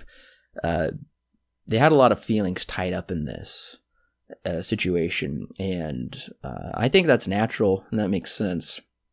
And Oh yeah, yeah. Because I mean, especially with this looming threat of the world is going crazy, and having somebody who's there to just kind of love and nurture, it kind of eases that pain that the world around you, reality, is not necessarily suitable for the moment. But of course, we come to find out that Ilsa is actually married a bit later on. She has, and she leaves him at the train station uh, with just a note saying, "I can't, they can't be with you. I'm sorry." Uh, but know that I still love you. And it hurts. And yeah, of course, we get to see the stark contrast of him leaving on the train and then him knocking over the glass uh, of alcohol, and he gets really mad, and all kinds of stuff. Uh, in this scene, it, of course, that references when she knocks over the glass of her of her wine earlier, uh, when when she when she says "kiss me as if it were the last time." Uh, yeah, the we get to see, you get to understand. Uh, it's interesting too because this movie doesn't necessarily try and pull as your heartstrings as much here. It's just trying to get you to understand where Rick is at in his life from where he was and why he is the way he is now. Uh, but although this does come back a bit later, we do understand and get to pull at our heartstrings a bit more when we see Rick's reaction to what all was happening so far in just this one day. Yeah, this scene is more so trying to depict more or less the end of the world, almost. Yeah. And I'm sure at the time audiences would have been identifying with this. Oh, yeah. Oh, yeah, Uh, absolutely. especially if you were seeing it with a loved one, it would be like, wow. So our world's kind of coming to an end in the overall sense because of this major war that's forcing us out of of the place where we want to live, like uh, basically of our home. And then it's also ripping our relationship apart. At least that's kind of it seems to at least be a contribution to that, if not the direct cause. So watching this in 2018, it's a little hard for me to feel that way. I like when I watch it, I get that on screen, but I guess I don't have the same emotions because I've never gone through a world war. And right. uh, Rick's world essentially collapses in on itself, and so he just flees and becomes this closed off hermit. Right. And we also don't have the draft being utilized yet Right. in this war, the, I guess, pseudo war thing that we're in with uh, whoever else. Yeah. Yeah, the draft back at the time Yes. was a big thing for reasons that were pretty obvious. Uh, it was a world war. And so that's also kind of a looming threat is that we're losing loved ones because some are probably even being drafted. And so it's definitely a more of an allegorical term in this movie. But you're right. We don't necessarily see this this as much anymore. The thing the, the draft has been used for a long time. But even then, at this time, it makes a lot of sense because, as you were saying, uh, you lose a lot of people to this war because there's a lot happening. And at the time, this hit hard with a lot of people, I'm sure. And today, although you understand a lot of things, it doesn't hit, I guess, the same chords as it did back when it was released uh, back in those days. Not to say that it doesn't still work, because it absolutely does, but it's just a much different movie. I guess it's more, it also has a more period piece like aesthetic to it because of what of because of its themes of war and things like that in it that are more subject to the times that it came out than it does now. Once again, they are still very relevant, but they are just played a bit. They are played and viewed a bit differently than what it was back when it was when it was released. And this scene calls into question Ilsa's character as a person.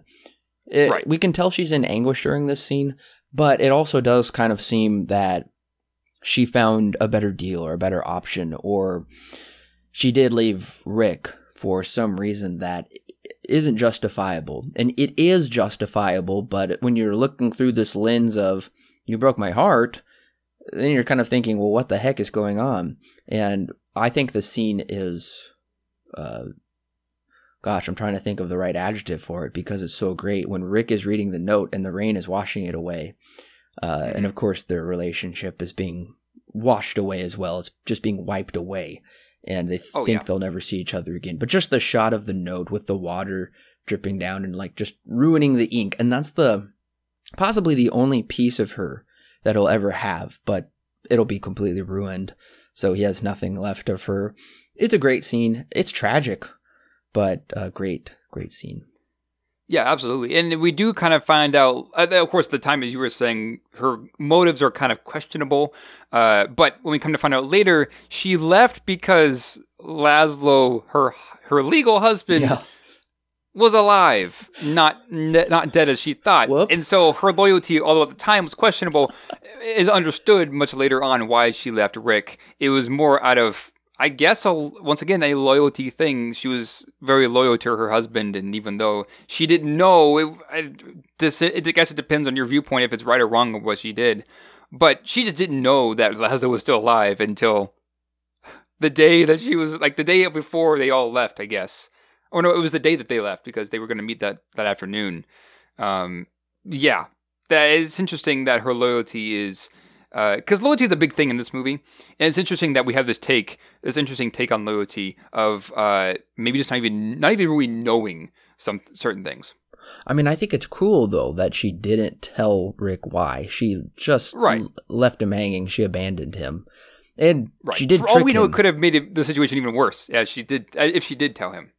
Yeah, I don't know. It's just such a hard thing to go through. And I do think Right. that is a great twist to find out because Ilsa comes with Victor, and I, I don't know any connection or relationship between them at all. You just think probably a boyfriend. And Rick is like, Great, what are you doing here? Why'd you bring your boyfriend all the way to Casablanca to rub it in my face? And he doesn't think that. I'm just being facetious. But Right. Right. then come to find out she's like well he's my husband and uh, that's that's a big shock i think that's a great twist and this movie has many twists but i think this one uh, works well to find out oh i was actually married and i thought my husband was dead at the hands of the nazis but he wasn't and Right. uh, this scene when the when the flashback's over and when we get this scene between him and Ilsa, which is pretty brilliant, how the door flies open and she's in a white dress with the light behind her, the musical cue, the close shadowy uh, uh, shot of Rick's face. Oh my goodness! And we even get the music, how the main theme of As Time Goes By is played in a minor key here as well. Sh- Kind of showing that their relationship is soured. I mean, obviously. No, that's a good point. But yeah. Oh, it's just a brilliant scene, and we're 49 mm-hmm. minutes into the movie, but it doesn't even feel that long. I know, yeah, and it's, we also, of course, get this famous line of of all the gin joints and all the places in all the world, she walks right into mine. hmm Uh, this is a very famous line. I know we've mentioned a few others in this movie that are also very famous on, uh, if I'm on the top ten, uh, top 100 list of the AFI. Uh, but yeah, this scene is even this scene alone is really popular and really well known because it is really, really good. Oh, and like Rick's anguish is so palpable. He's so cruel Oh, yeah. to her, but I want to hear her out. Rick doesn't. Rick just is like, "You're a you know a tramp who just went around with a bunch of men, didn't you? And you Right. that's the kind of person you are." She's there to explain to him, and yeah, she's kind of giving him this story where she's like, "I worshipped him and loved him. I was a young girl who didn't know anything," and he's like, "Whatever. I'm drunk. I don't want to hear it." And Right. it's so cruel how he drives her away. But the next day, they have to go to the police station because Laszlo is so confident. I mean, the guy uses his real name and everything and doesn't even use a disguise. It just strolls right into the bar and everywhere, and Gestapo's right there. Yep. And I, I will say this is this part is believable when Strasser says, "Give us the names and we'll let you go because they're worth more to us than you." And he Right. says, "No way." And but what follows right here, I found to be quite unbelievable when uh, he says, "You can't touch me because this is neutral territory." I'm like, you know what? The Nazis have been invading everywhere. They're hell bent on overtaking the world. No way the Nazis would care what Captain Renault would think. He's like, this is Renault is in charge here. He's not gonna, you know, let you do this to me. And I, I found that to be very unbelievable. And Roger Ebert did as well. In his review, he said, This is unbelievable. You think that French neutral Morocco is going to stop the Nazis? Yeah, I mean, I, I do kind of buy the fact that they, at the same time, maybe not even don't even have enough evidence to rightfully arrest him on ground that they do not own.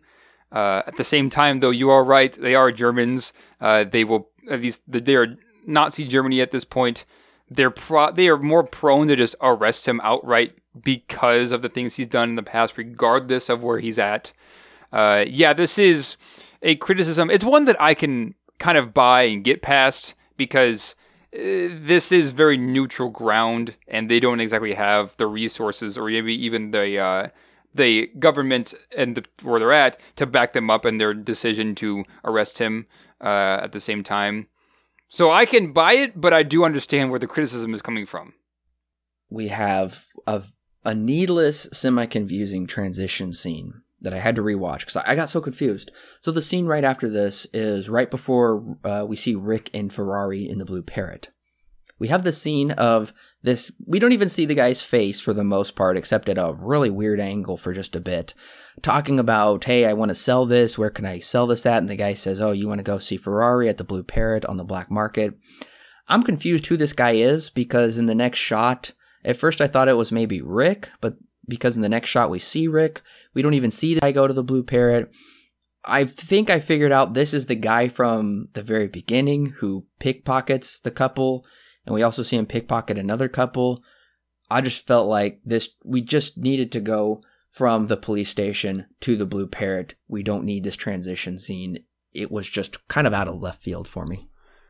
Right. Well, to be fair, they did say that their that Laszlo and Ilsa, their next step is going to be the black market, and we do kind of get a small line that Ferrari is the one who runs the black or who runs the black market, but we don't really have a definitive answer. And so this is that scene that kind of defies. Okay, well, Ferrari is the one who owns the who owns the Blue Parrot, and he also runs the black market. So it's more or less just setting up. This is where we're at, and we come to find out that Rick also comes here to talk to him about the, those letters and stuff. Uh, it wasn't as jarring for me, but I do I do see why that is a bit of a an interesting jump to have to try to kind of explain things really quick and then get into the scene. Yeah, I guess it's just because it doesn't follow the preceding scene and it doesn't follow the following scene, I guess. It's just kind of plopped down in here, I guess, like you said, for the specific purpose of spelling out to us Ferrari at the Blue Parrot runs the black market. Right. Uh, it, right. It's kind of just like a defining line that would have a couple of lines of dialogue to just define Ferrari's character if we were ever confused. That could have been cleared up, I think, when Rick goes to talk to Ferrari. Ferrari could have slipped something in there saying, oh rick you know i control 90% of the black market here and uh, and the whole scene of them talking is about how he wants the exit visas so then clearly we know oh well that's probably where they need to go. I think it could have been cleaned up a bit more for a movie that is very clean that has you know great pacing great dialogue doesn't really have many sloppy areas at all save for that unbelievable scene where the Nazis are going to be stopped by Captain Renault, essentially, and this just confusing transition scene. Those are really my only two issues with it. Right, right.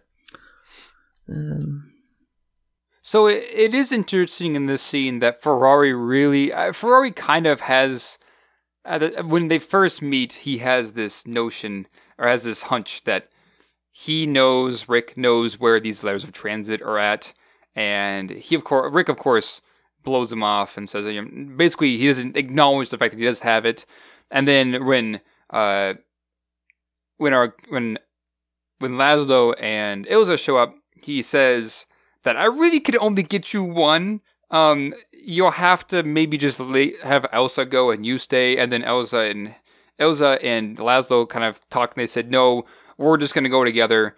And they and he said he gives them to Rick and says, I think Rick knows where those letters of transit are at. This kind of sets up the fact that um, this sets up the fact that this question of is Rick going to give them these letters of transit? Is he going to use it from them or is he going to use it for himself? Because he hasn't used it yet. To be fair, it's only been really been like a day or two. Or it's only, only really been a day that he's had these letters of transit. But it brings to this question: Is he going to use it for himself or going to use it for for them? And is he going to? Because now he's kind of in this this like it's in this pool like everybody else that he like he talked to uh, our boy uh no no what's his name uh Cairo from oh Ugarte. Uh, Maltese Falcon. Yeah, Ugarte. He's he's falling into where our Ugarte was, which is selling these letters of transit. And so it does kind of bring this question of is he going to do this or is he going to what what is he going to do because he's kind of in this impossible situation where he can't stay neutral with this and now they're looking for these letters of transit, uh, Laszlo and Ilsa. Yeah, this is they come to find out they will need Rick. I don't think they really wanted to have to go through Rick because of Ilsa and Rick's past. But come to find right. out, we do need Rick. And I will say, I really do like Ilsa's dedication to her husband, especially in this scene. I think Bergman portrays it in a genuine way. And I do think they actually have uh, chemistry. I think Laszlo is kind of this stone cold, very stoic type of person. Now he does yeah. have some m- more scenes depicting more warmth, but uh, we do have this really brilliant dry humor line that would is very in keeping with Laszlo's character when she said, uh, "You've never left me when I was sick and I had all these troubles going on," and he said, "I always meant to, but something always came up." And right. I, I, thought that was just a great scene um, because he doesn't mean that. Uh, it's just a great, nice scene to show their relationship because we haven't really got that in the movie. Right. Yet. Right. And I do like this line that Laszlo has. Uh, I think it's Laszlo. This line comes up with, uh, "Did you sleep well?" And he says, "Yeah, I slept well." And then he says, "That's strange. You're not supposed to sleep well in Casablanca." Yeah, I love that. Uh, yeah, it's just an, it's just an interesting line to have because uh, because of the things that already are happening in Casablanca and the person himself. It's an interesting line to bring up in this in this movie. But we do find out earlier. There's a scene earlier where a member of the Free French. This is with the double cross. Uh, uh, symbol that they have. We see this in the opening. But one of the members approaches Laszlo and tells him more or less about this underground meeting that's going to be happening here in Casablanca. And this is where Laszlo goes not long after that. Uh, not long after the scene, I believe. Um, well, it's it takes a while, but they do mention this is the scene where they do. I guess they. I guess I'm getting confused my timeline because we this is the scene where we do mention that if you give us a names for everybody, then we'll let you kind of be free or whatever. Uh, but we do. They do go to the underground meeting a little bit later in the movie. Yeah, that's towards the end of the movie. The movie takes place essentially over 48 hours. We start yeah. the night in Rick's. Technically, it, we see during the day. Then the next day is where we were just talking about them going to Ferrari. And he goes to the meeting that night and gets arrested. Right. Then the next day, uh, the next following night is when they, they leave. So it's it's a fairly contained story. It doesn't take place over too long of a time, but uh, quite a bit happens between them. And we do go back to Rick's, and we kind of introduce uh, some more of that uh, kind of lighthearted humor with some of the things going on. And uh, I mean, a little, uh, some racy lines as well, especially for 42, when the young woman says, My husband is with me too. And Bogart says he is. Captain Renault is getting broad minded. Uh, yeah it kind of solidifies Renault is, and really even the Germans, uh, the Germans that are here, kind of not necessarily the most pure, I guess you could say. Renault is definitely not, especially now that we know that he also kind of helps them out with women, more or less. Yeah, and uh, what should we talk about next? Hold on, lost my place. Oh, okay. But yeah, right after Rick helps that couple win at the, the lottery table, which we've talked about already, there's a line that says, How are we doing? Rick says, How are we doing tonight? And the guy at the table says, A few thousand less than I expected. This movie, just time and again, has essentially perfect dialogue. The most mm-hmm. witty, perfect dialogue, perfect sequences. Before that, we got the uh, German couple or something where they're like, We're only going to speak English now and then right after that they oh, start oh, yeah. speaking German, and I'm just like, why is the writing in this movie so perfect? I, I mean, I the the couple is all like tin watch such much. Yes, clearly their English isn't great. I know, I, and I just think that's amazing. How I think that's just a testament to the writing because there has been very few movies following this that has had a caliber of writing like this. Mm-hmm. Uh, not many. Right. Right. And to be fair, uh, to also bring up maybe uh, something that I noticed is that the guy, the roulette wheel, same guy who approaches, uh, same guy who approaches Rick early on and says, "Some guy just won this much money. I'm sorry, it won't happen again." And then Rick Rick goes up to him in the, that that scene and says, "How are we doing?" and asking him uh, what the money's like. He says, "A few thousand short than what I was expecting." It just kind of comes back, uh, even though it's not necessarily an mm-hmm. important plot point. It's something that does come back in this movie to kind of solidify the climate that is Rick's. So, do we want to talk about the scene where Ilsa goes to Rick? Let's see, what part is that? Is that oh, that's next, isn't yeah, it? Yeah, well, because we have this funny scene where Renault shuts down the gambling hall just because Strasser is mad. Rick let the let let them sing the French national anthem to overpower the German anthem, which right. I well, we probably should at least mention that that these the scene when they have this battle of the bands more or less between the two because it does solidify how dangerous uh, Laszlo's character is. Right. It's very Scott Pilgrim esque, right? Yeah, yeah, it is. it kind of is. Uh, I think it just goes to show the influence that uh, Laszlo is, even with the Nazis, the Gestapo, right across the room from him. He's not going right. to back down. He's not going to kowtow to their fear tactics, and he gets almost the whole restaurant in on singing this French national anthem because the Germans are there. Uh, they're starting a fight with uh, one of the Germans started a fight with another uh, French officer. Rick right. shoves him off, says, "I don't like politics here. Just take it outside." And right. Uh, but then they bring in a political song, more or less. I mean, maybe not necessarily political. I guess it's more of a national song, the national anthem. And Rick permits it to go on uh, on purpose. Uh, it, it's a great scene. Yeah.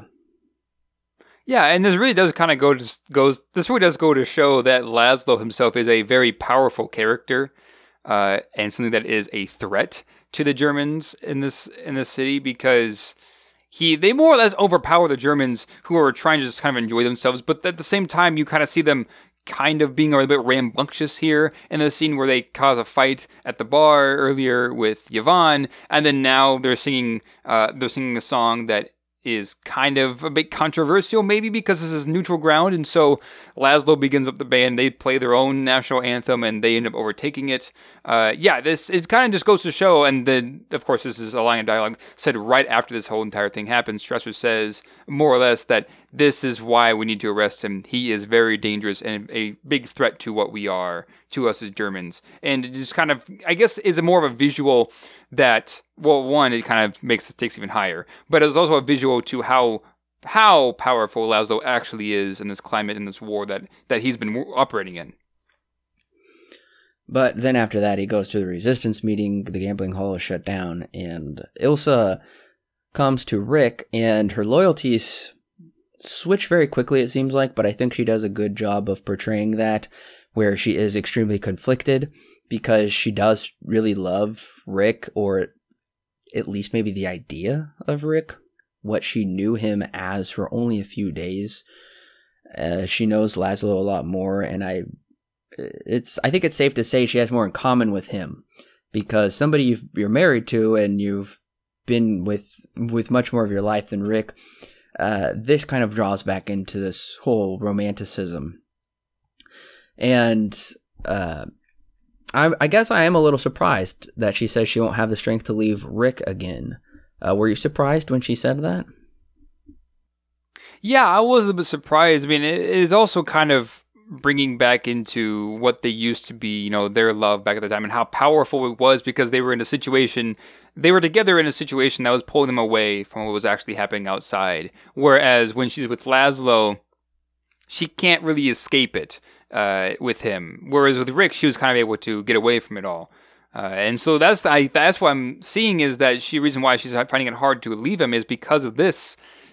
She would be able to escape this war and what Laszlo does and this danger of the world around her if she were to if she were to be with Rick, but at the same time not necessarily being loyal here. She she would if she left with Rick, then she would kind of be in a worse situation than what she was before uh, with him. Before she knew that hey, my husband is actually still alive. And I think what she really cares about is she does care about Laszlo. She cares about his safety. She doesn't yeah. want to leave Rick for the purpose of abandoning him to the clutches of the Nazis because they kind of work out this deal where she says, I'll stay with you if you can get him to safety. So she kind Right. of wants all sides to win, although it's really surprising how this is her husband and she's not being very considerate of their love. But like we like I mentioned before, we really don't see um, too much love being expressed between the two of them, except in that one really nice scene where I said the chemistry worked really well, where she's like, "You never left me," and he's like, "Well, I always meant to, but something always came up." Uh, you're right. Right. You're big, you make a good point that she is kind of caught between a rock and a hard place because she is a lot younger than Laszlo and Rick. Because Rick said, What were you doing 10 years ago? She was like, Oh, I was getting braces on my teeth or something. Insinuating that she was like 12 years old or something, very young along Right. those lines. So she's in her early 20s right now, I would assume. Whereas we know Rick is nearly 40, and I'm sure Laszlo is at least that age as well. So she's just a young woman that didn't probably didn't expect to get caught up in this massive secret war effort. And now it looks like here's Right. the end of the line. There's no way they're getting out of Right. here. She knows Rick can provide safety, a more of a romantic life that she probably desired, whereas Laszlo, she even had to keep her, uh, their marriage secret from their friends. She had to say, and I think it's just that secrecy also that it's just a hard life, and I think that's portrayed here very well. And she just kind of wants to get out from under it. Right. And we do find out that her loyalty s- still remains with her husband uh, because she's very shocked to find out that uh, Rick kind of set them up and then set them up again and then set them up kind of again, I guess. It, it- you, but she still goes along with her husband, even though Rick was planning on taking her. Well, supposedly he was planning on taking her and leaving and leaving Laszlo there to just be arrested by the by the by the Germans.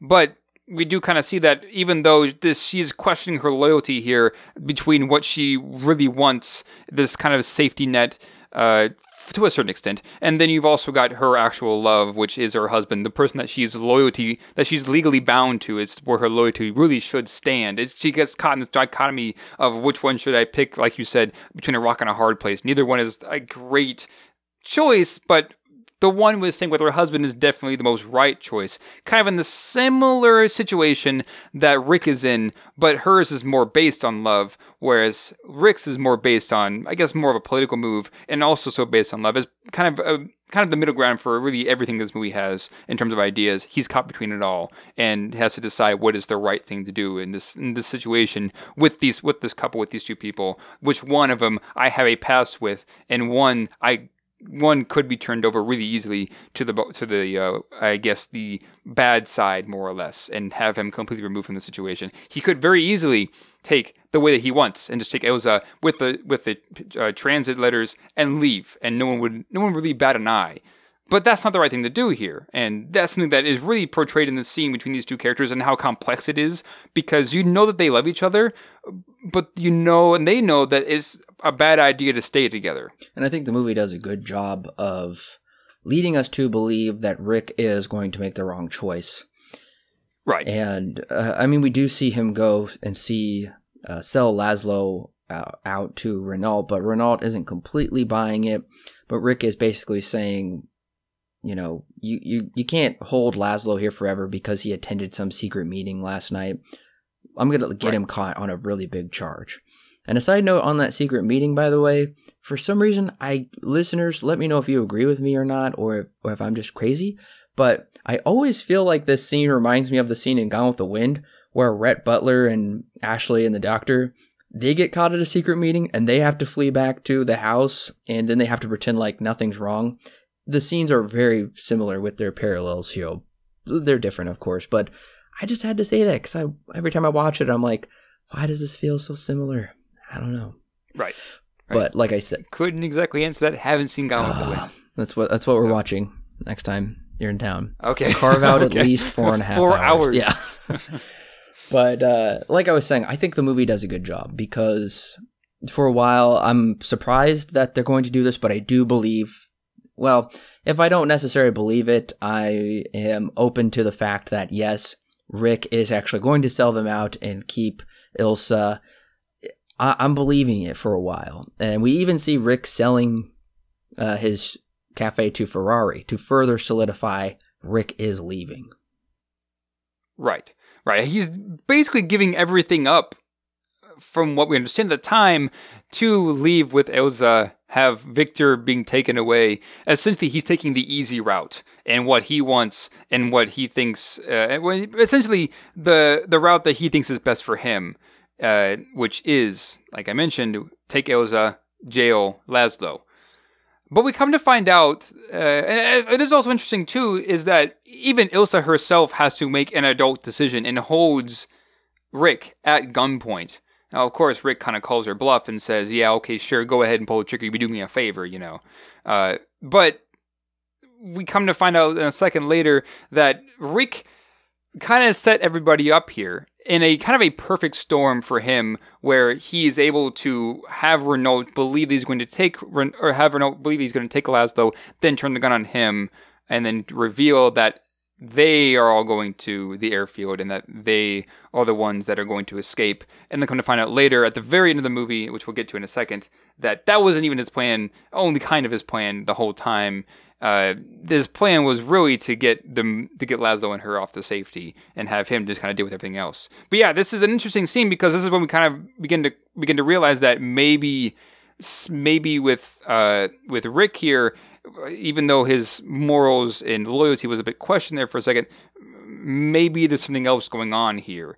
Maybe it's, maybe he's smarter than what we than the what the audience is aware of.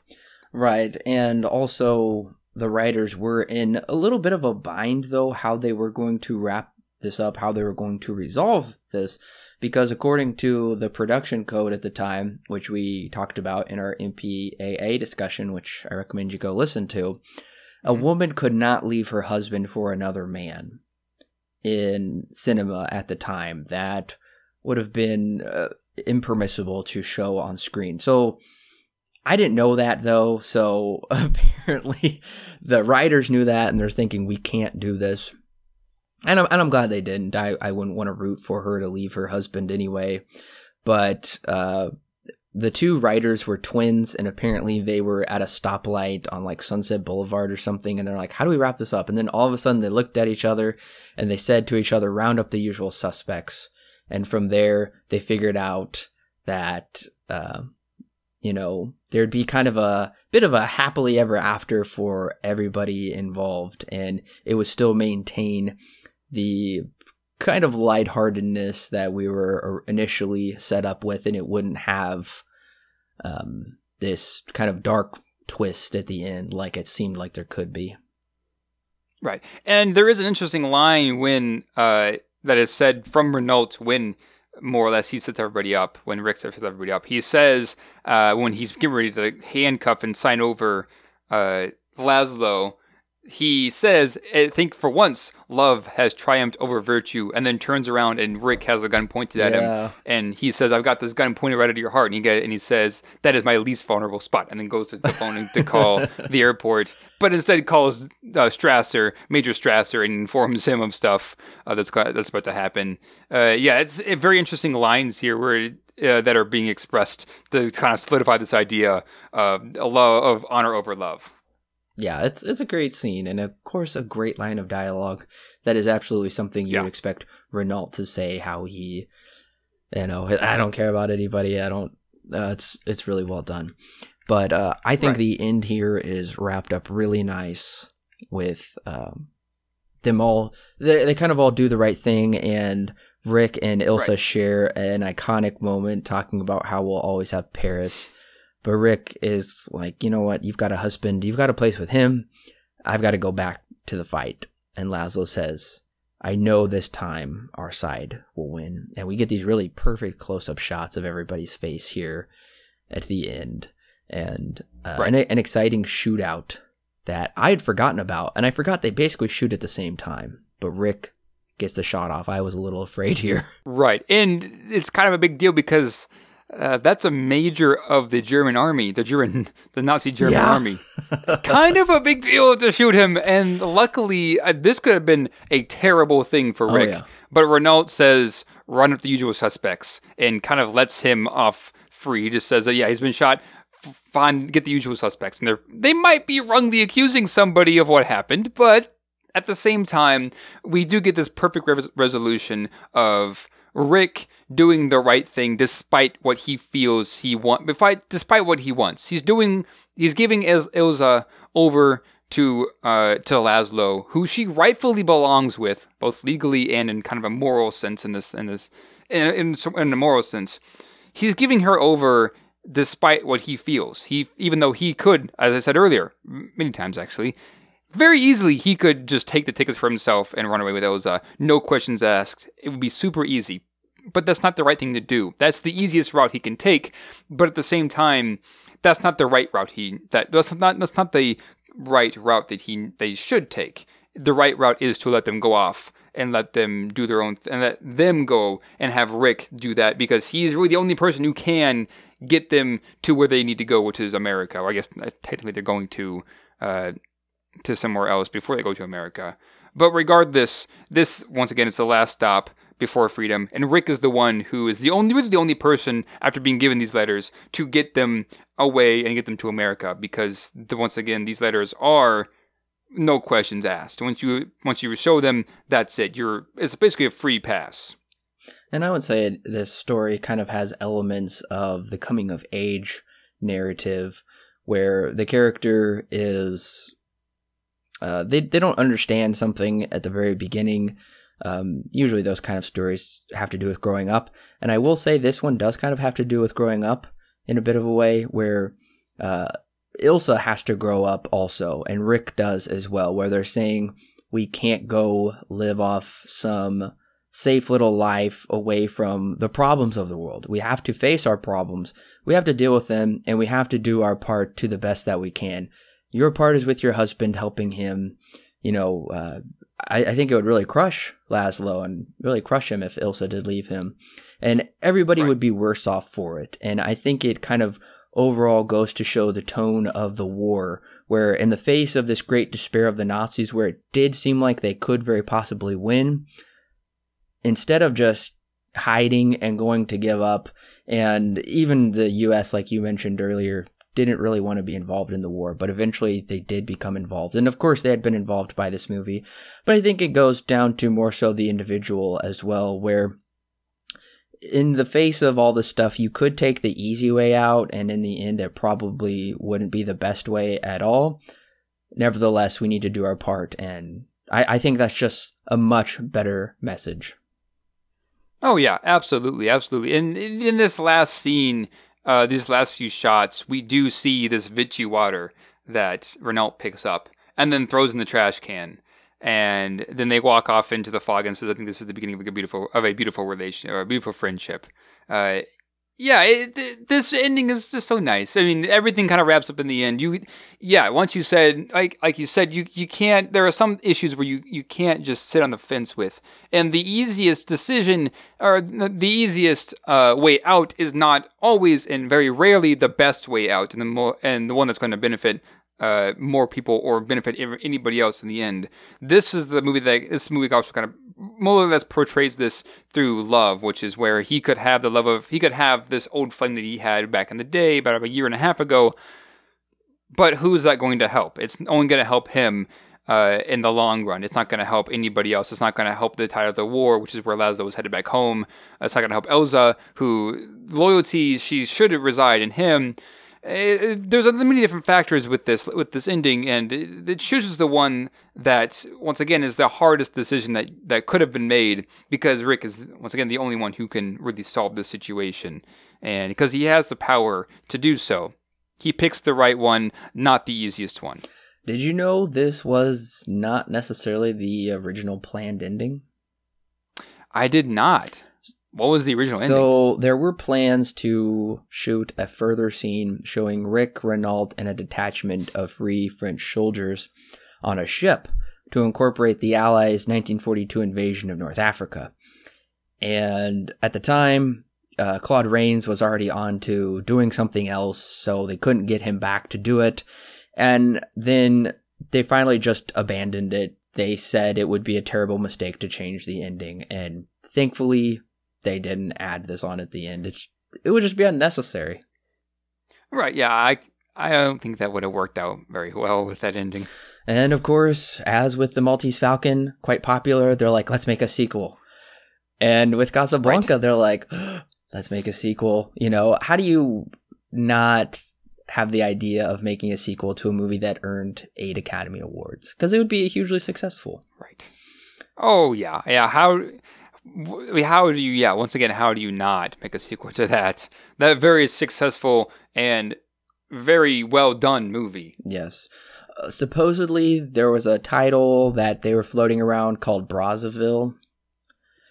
Uh, if you listen closely in the end of this movie, Renault mentions them going to Brazzaville to help with the resistance. So that's where they got that title from. And supposedly, I guess there was this newspaper article at the time that said Bogart and Greenstreet would be back, and they'll. Uh, and also, this actress named Geraldine Fitzgerald will have an important role. So there was news floating around of it coming back, and apparently, there have been movies that have attempted to recapture the magic of Casablanca in other settings, such as uh, Cabo Blanco in 1980.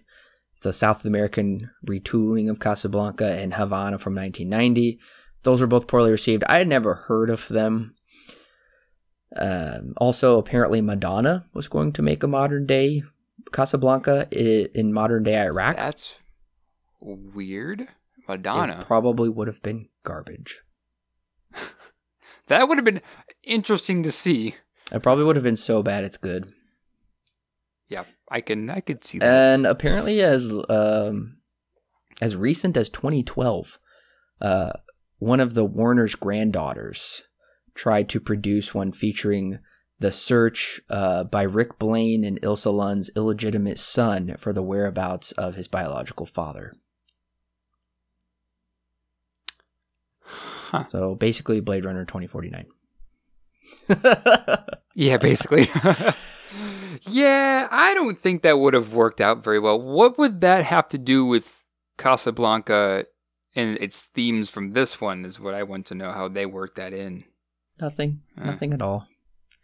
Uh, I mean, Bogart and Bergman couldn't have come back. They've been dead for a long time. Yeah, yeah, they would have to, I guess, recast if they were to have them shown in the movie, which wouldn't have gone over well. I can guarantee that. You know, in a way, I don't, I don't want a sequel to this movie, but I do want to see someone make a sequel to like a really old movie and make it a legitimately good sequel. Like we have TV sequel, TV movies to sequels for Gone with the Wind.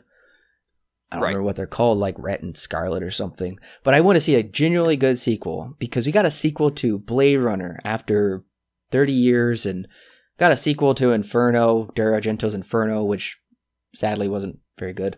But nevertheless, it's just kind of a neat concept. It's like, what if we could continue the story and make it a great story with great storytelling that we rarely see anymore, like Denis Villeneuve did? I don't know. I think that'd be Right. interesting. Not to this movie. it would be interesting. You would have to go through a lot of scrutiny Yeah. though, because Casablanca is considered to be one of like the classics. It's one of the greats, you know. And to have a sequel or really anything tied to it come out with come tied to it come out would be uh, very thin ice. You have to do so many things perfect, otherwise you're going to be in trouble.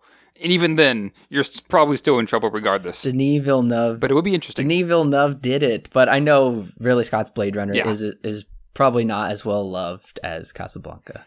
Yeah, it's not as recognized as Casablanca is, which is unfortunate. Well, But- apparently there was a novel called As Time Goes By, written by Michael Walsh, published in 1998, and it was authored authorized by Warner Brothers. And the novel picks up where the film leaves off, and also tells of Rick's mysterious past in America.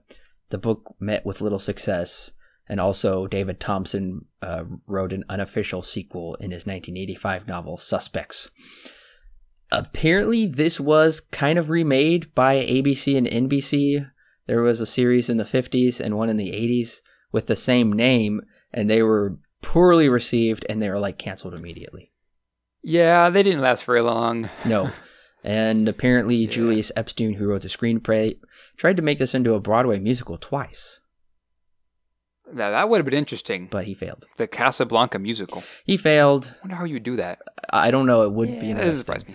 Uh, the original play, Everybody Comes to Rick's, was produced in Newport, Rhode Island in 1946, and again in London in 1991, but essentially nobody cared. And this is the weirdest one of them all. The film was adapted into a musical by the Takarazuka Revue, an all female Japanese musical theater company, and ran from November 2009 to February 2010. That is interesting. Uh, it's really bizarre. Is a Japanese rendition of Casablanca by all female musical cast. That I'm going to look this up. This just seems too interesting to me. You should look it up. Yeah, I'll have to look it up. Hmm.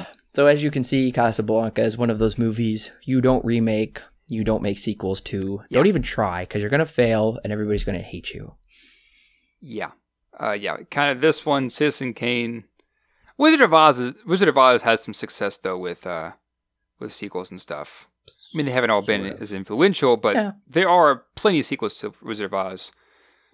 I guess it just kind of depends on what kind of impact on film it has. There are movies that you would you would never ever remake. Nobody would ever do. I think it would be Yeah. career suicide.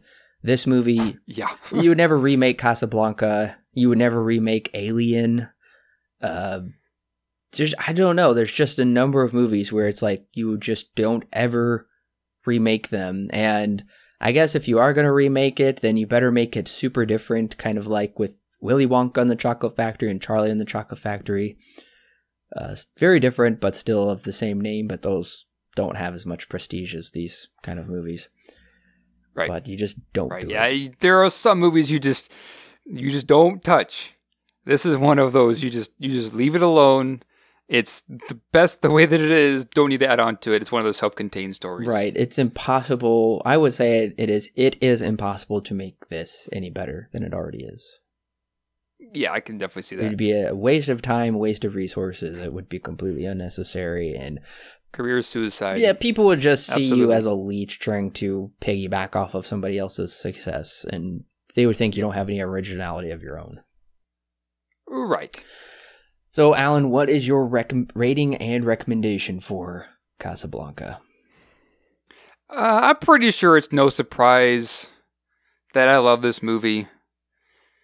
Watching it, it's it's funny because even watching it the for the fourth time uh, before recording this, I found myself getting even more interested into the story than what I had in the three viewings prior. Even though I had watched this movie no more than a few days before I watched it the second time uh, for this recording, of course. So I, I found myself getting really, really into what I was seeing, and I found that to be quite surprising. And I'm sure that multiple, more viewings beyond here would even make it even more so uh, engaging and more enthralling. It's interesting because for me personally, I am usually a pretty neutral person when it comes to a lot of things, and although I try to tra- try to stay as neutral as I can, this movie is one of those things where it's just like, yeah, but you can't stay neutral on everything. And there are some things where you just have to take a stance because the neutral way is might even be the worst possible decision you can make. And one and having a movie kind of say that is once again a challenge for my own personal life, which I really do enjoy. And that too, and as of course as a film, it's absolutely fantastic because it gives you all of these emotions that you can feel that it presents to you and does it in such an organic way where you can you can laugh, you can maybe even get teared up in a couple of scenes, and you can feel this intensity and this love and drama. Everything that's in this movie uh, works so so well. The secret that it is so influential because it does things so well and pulls it off in such almost perfection that it has caused itself to be one of those perfect holy grails of cinema right from picked right from the golden age of course. I, there's no secret. I absolutely love this movie. And i'm surprised that i don't actually have a poster of it yet. I kind of want to get one. I just bought one for blade runner and now i kind of want to get one for this. Uh anyways i'm gonna give this one a 10 out of 10 uh the highest i recommend i mean what else can i say about it that hasn't already been said uh, in this review, and really from anybody else. People have picked this film apart. This is an absolutely fantastic film, one that I'm glad I own and will absolutely return to in the near future. Casablanca is one of the greatest pieces of cinema of all time. A true classic if there ever was one. From the dynamic, intricate performances, to the witty, sharp dialogue, to the mood and even the lighting and cinematography, not to mention the brilliant story of a tangled web of freedom and romance set to the backdrop of World War II. Every aspect of this film is completely perfect, and we have rarely seen the likes of such fine caliber since. Casablanca receives my highest recommendation I can give with a very special 11 out of 10 stars.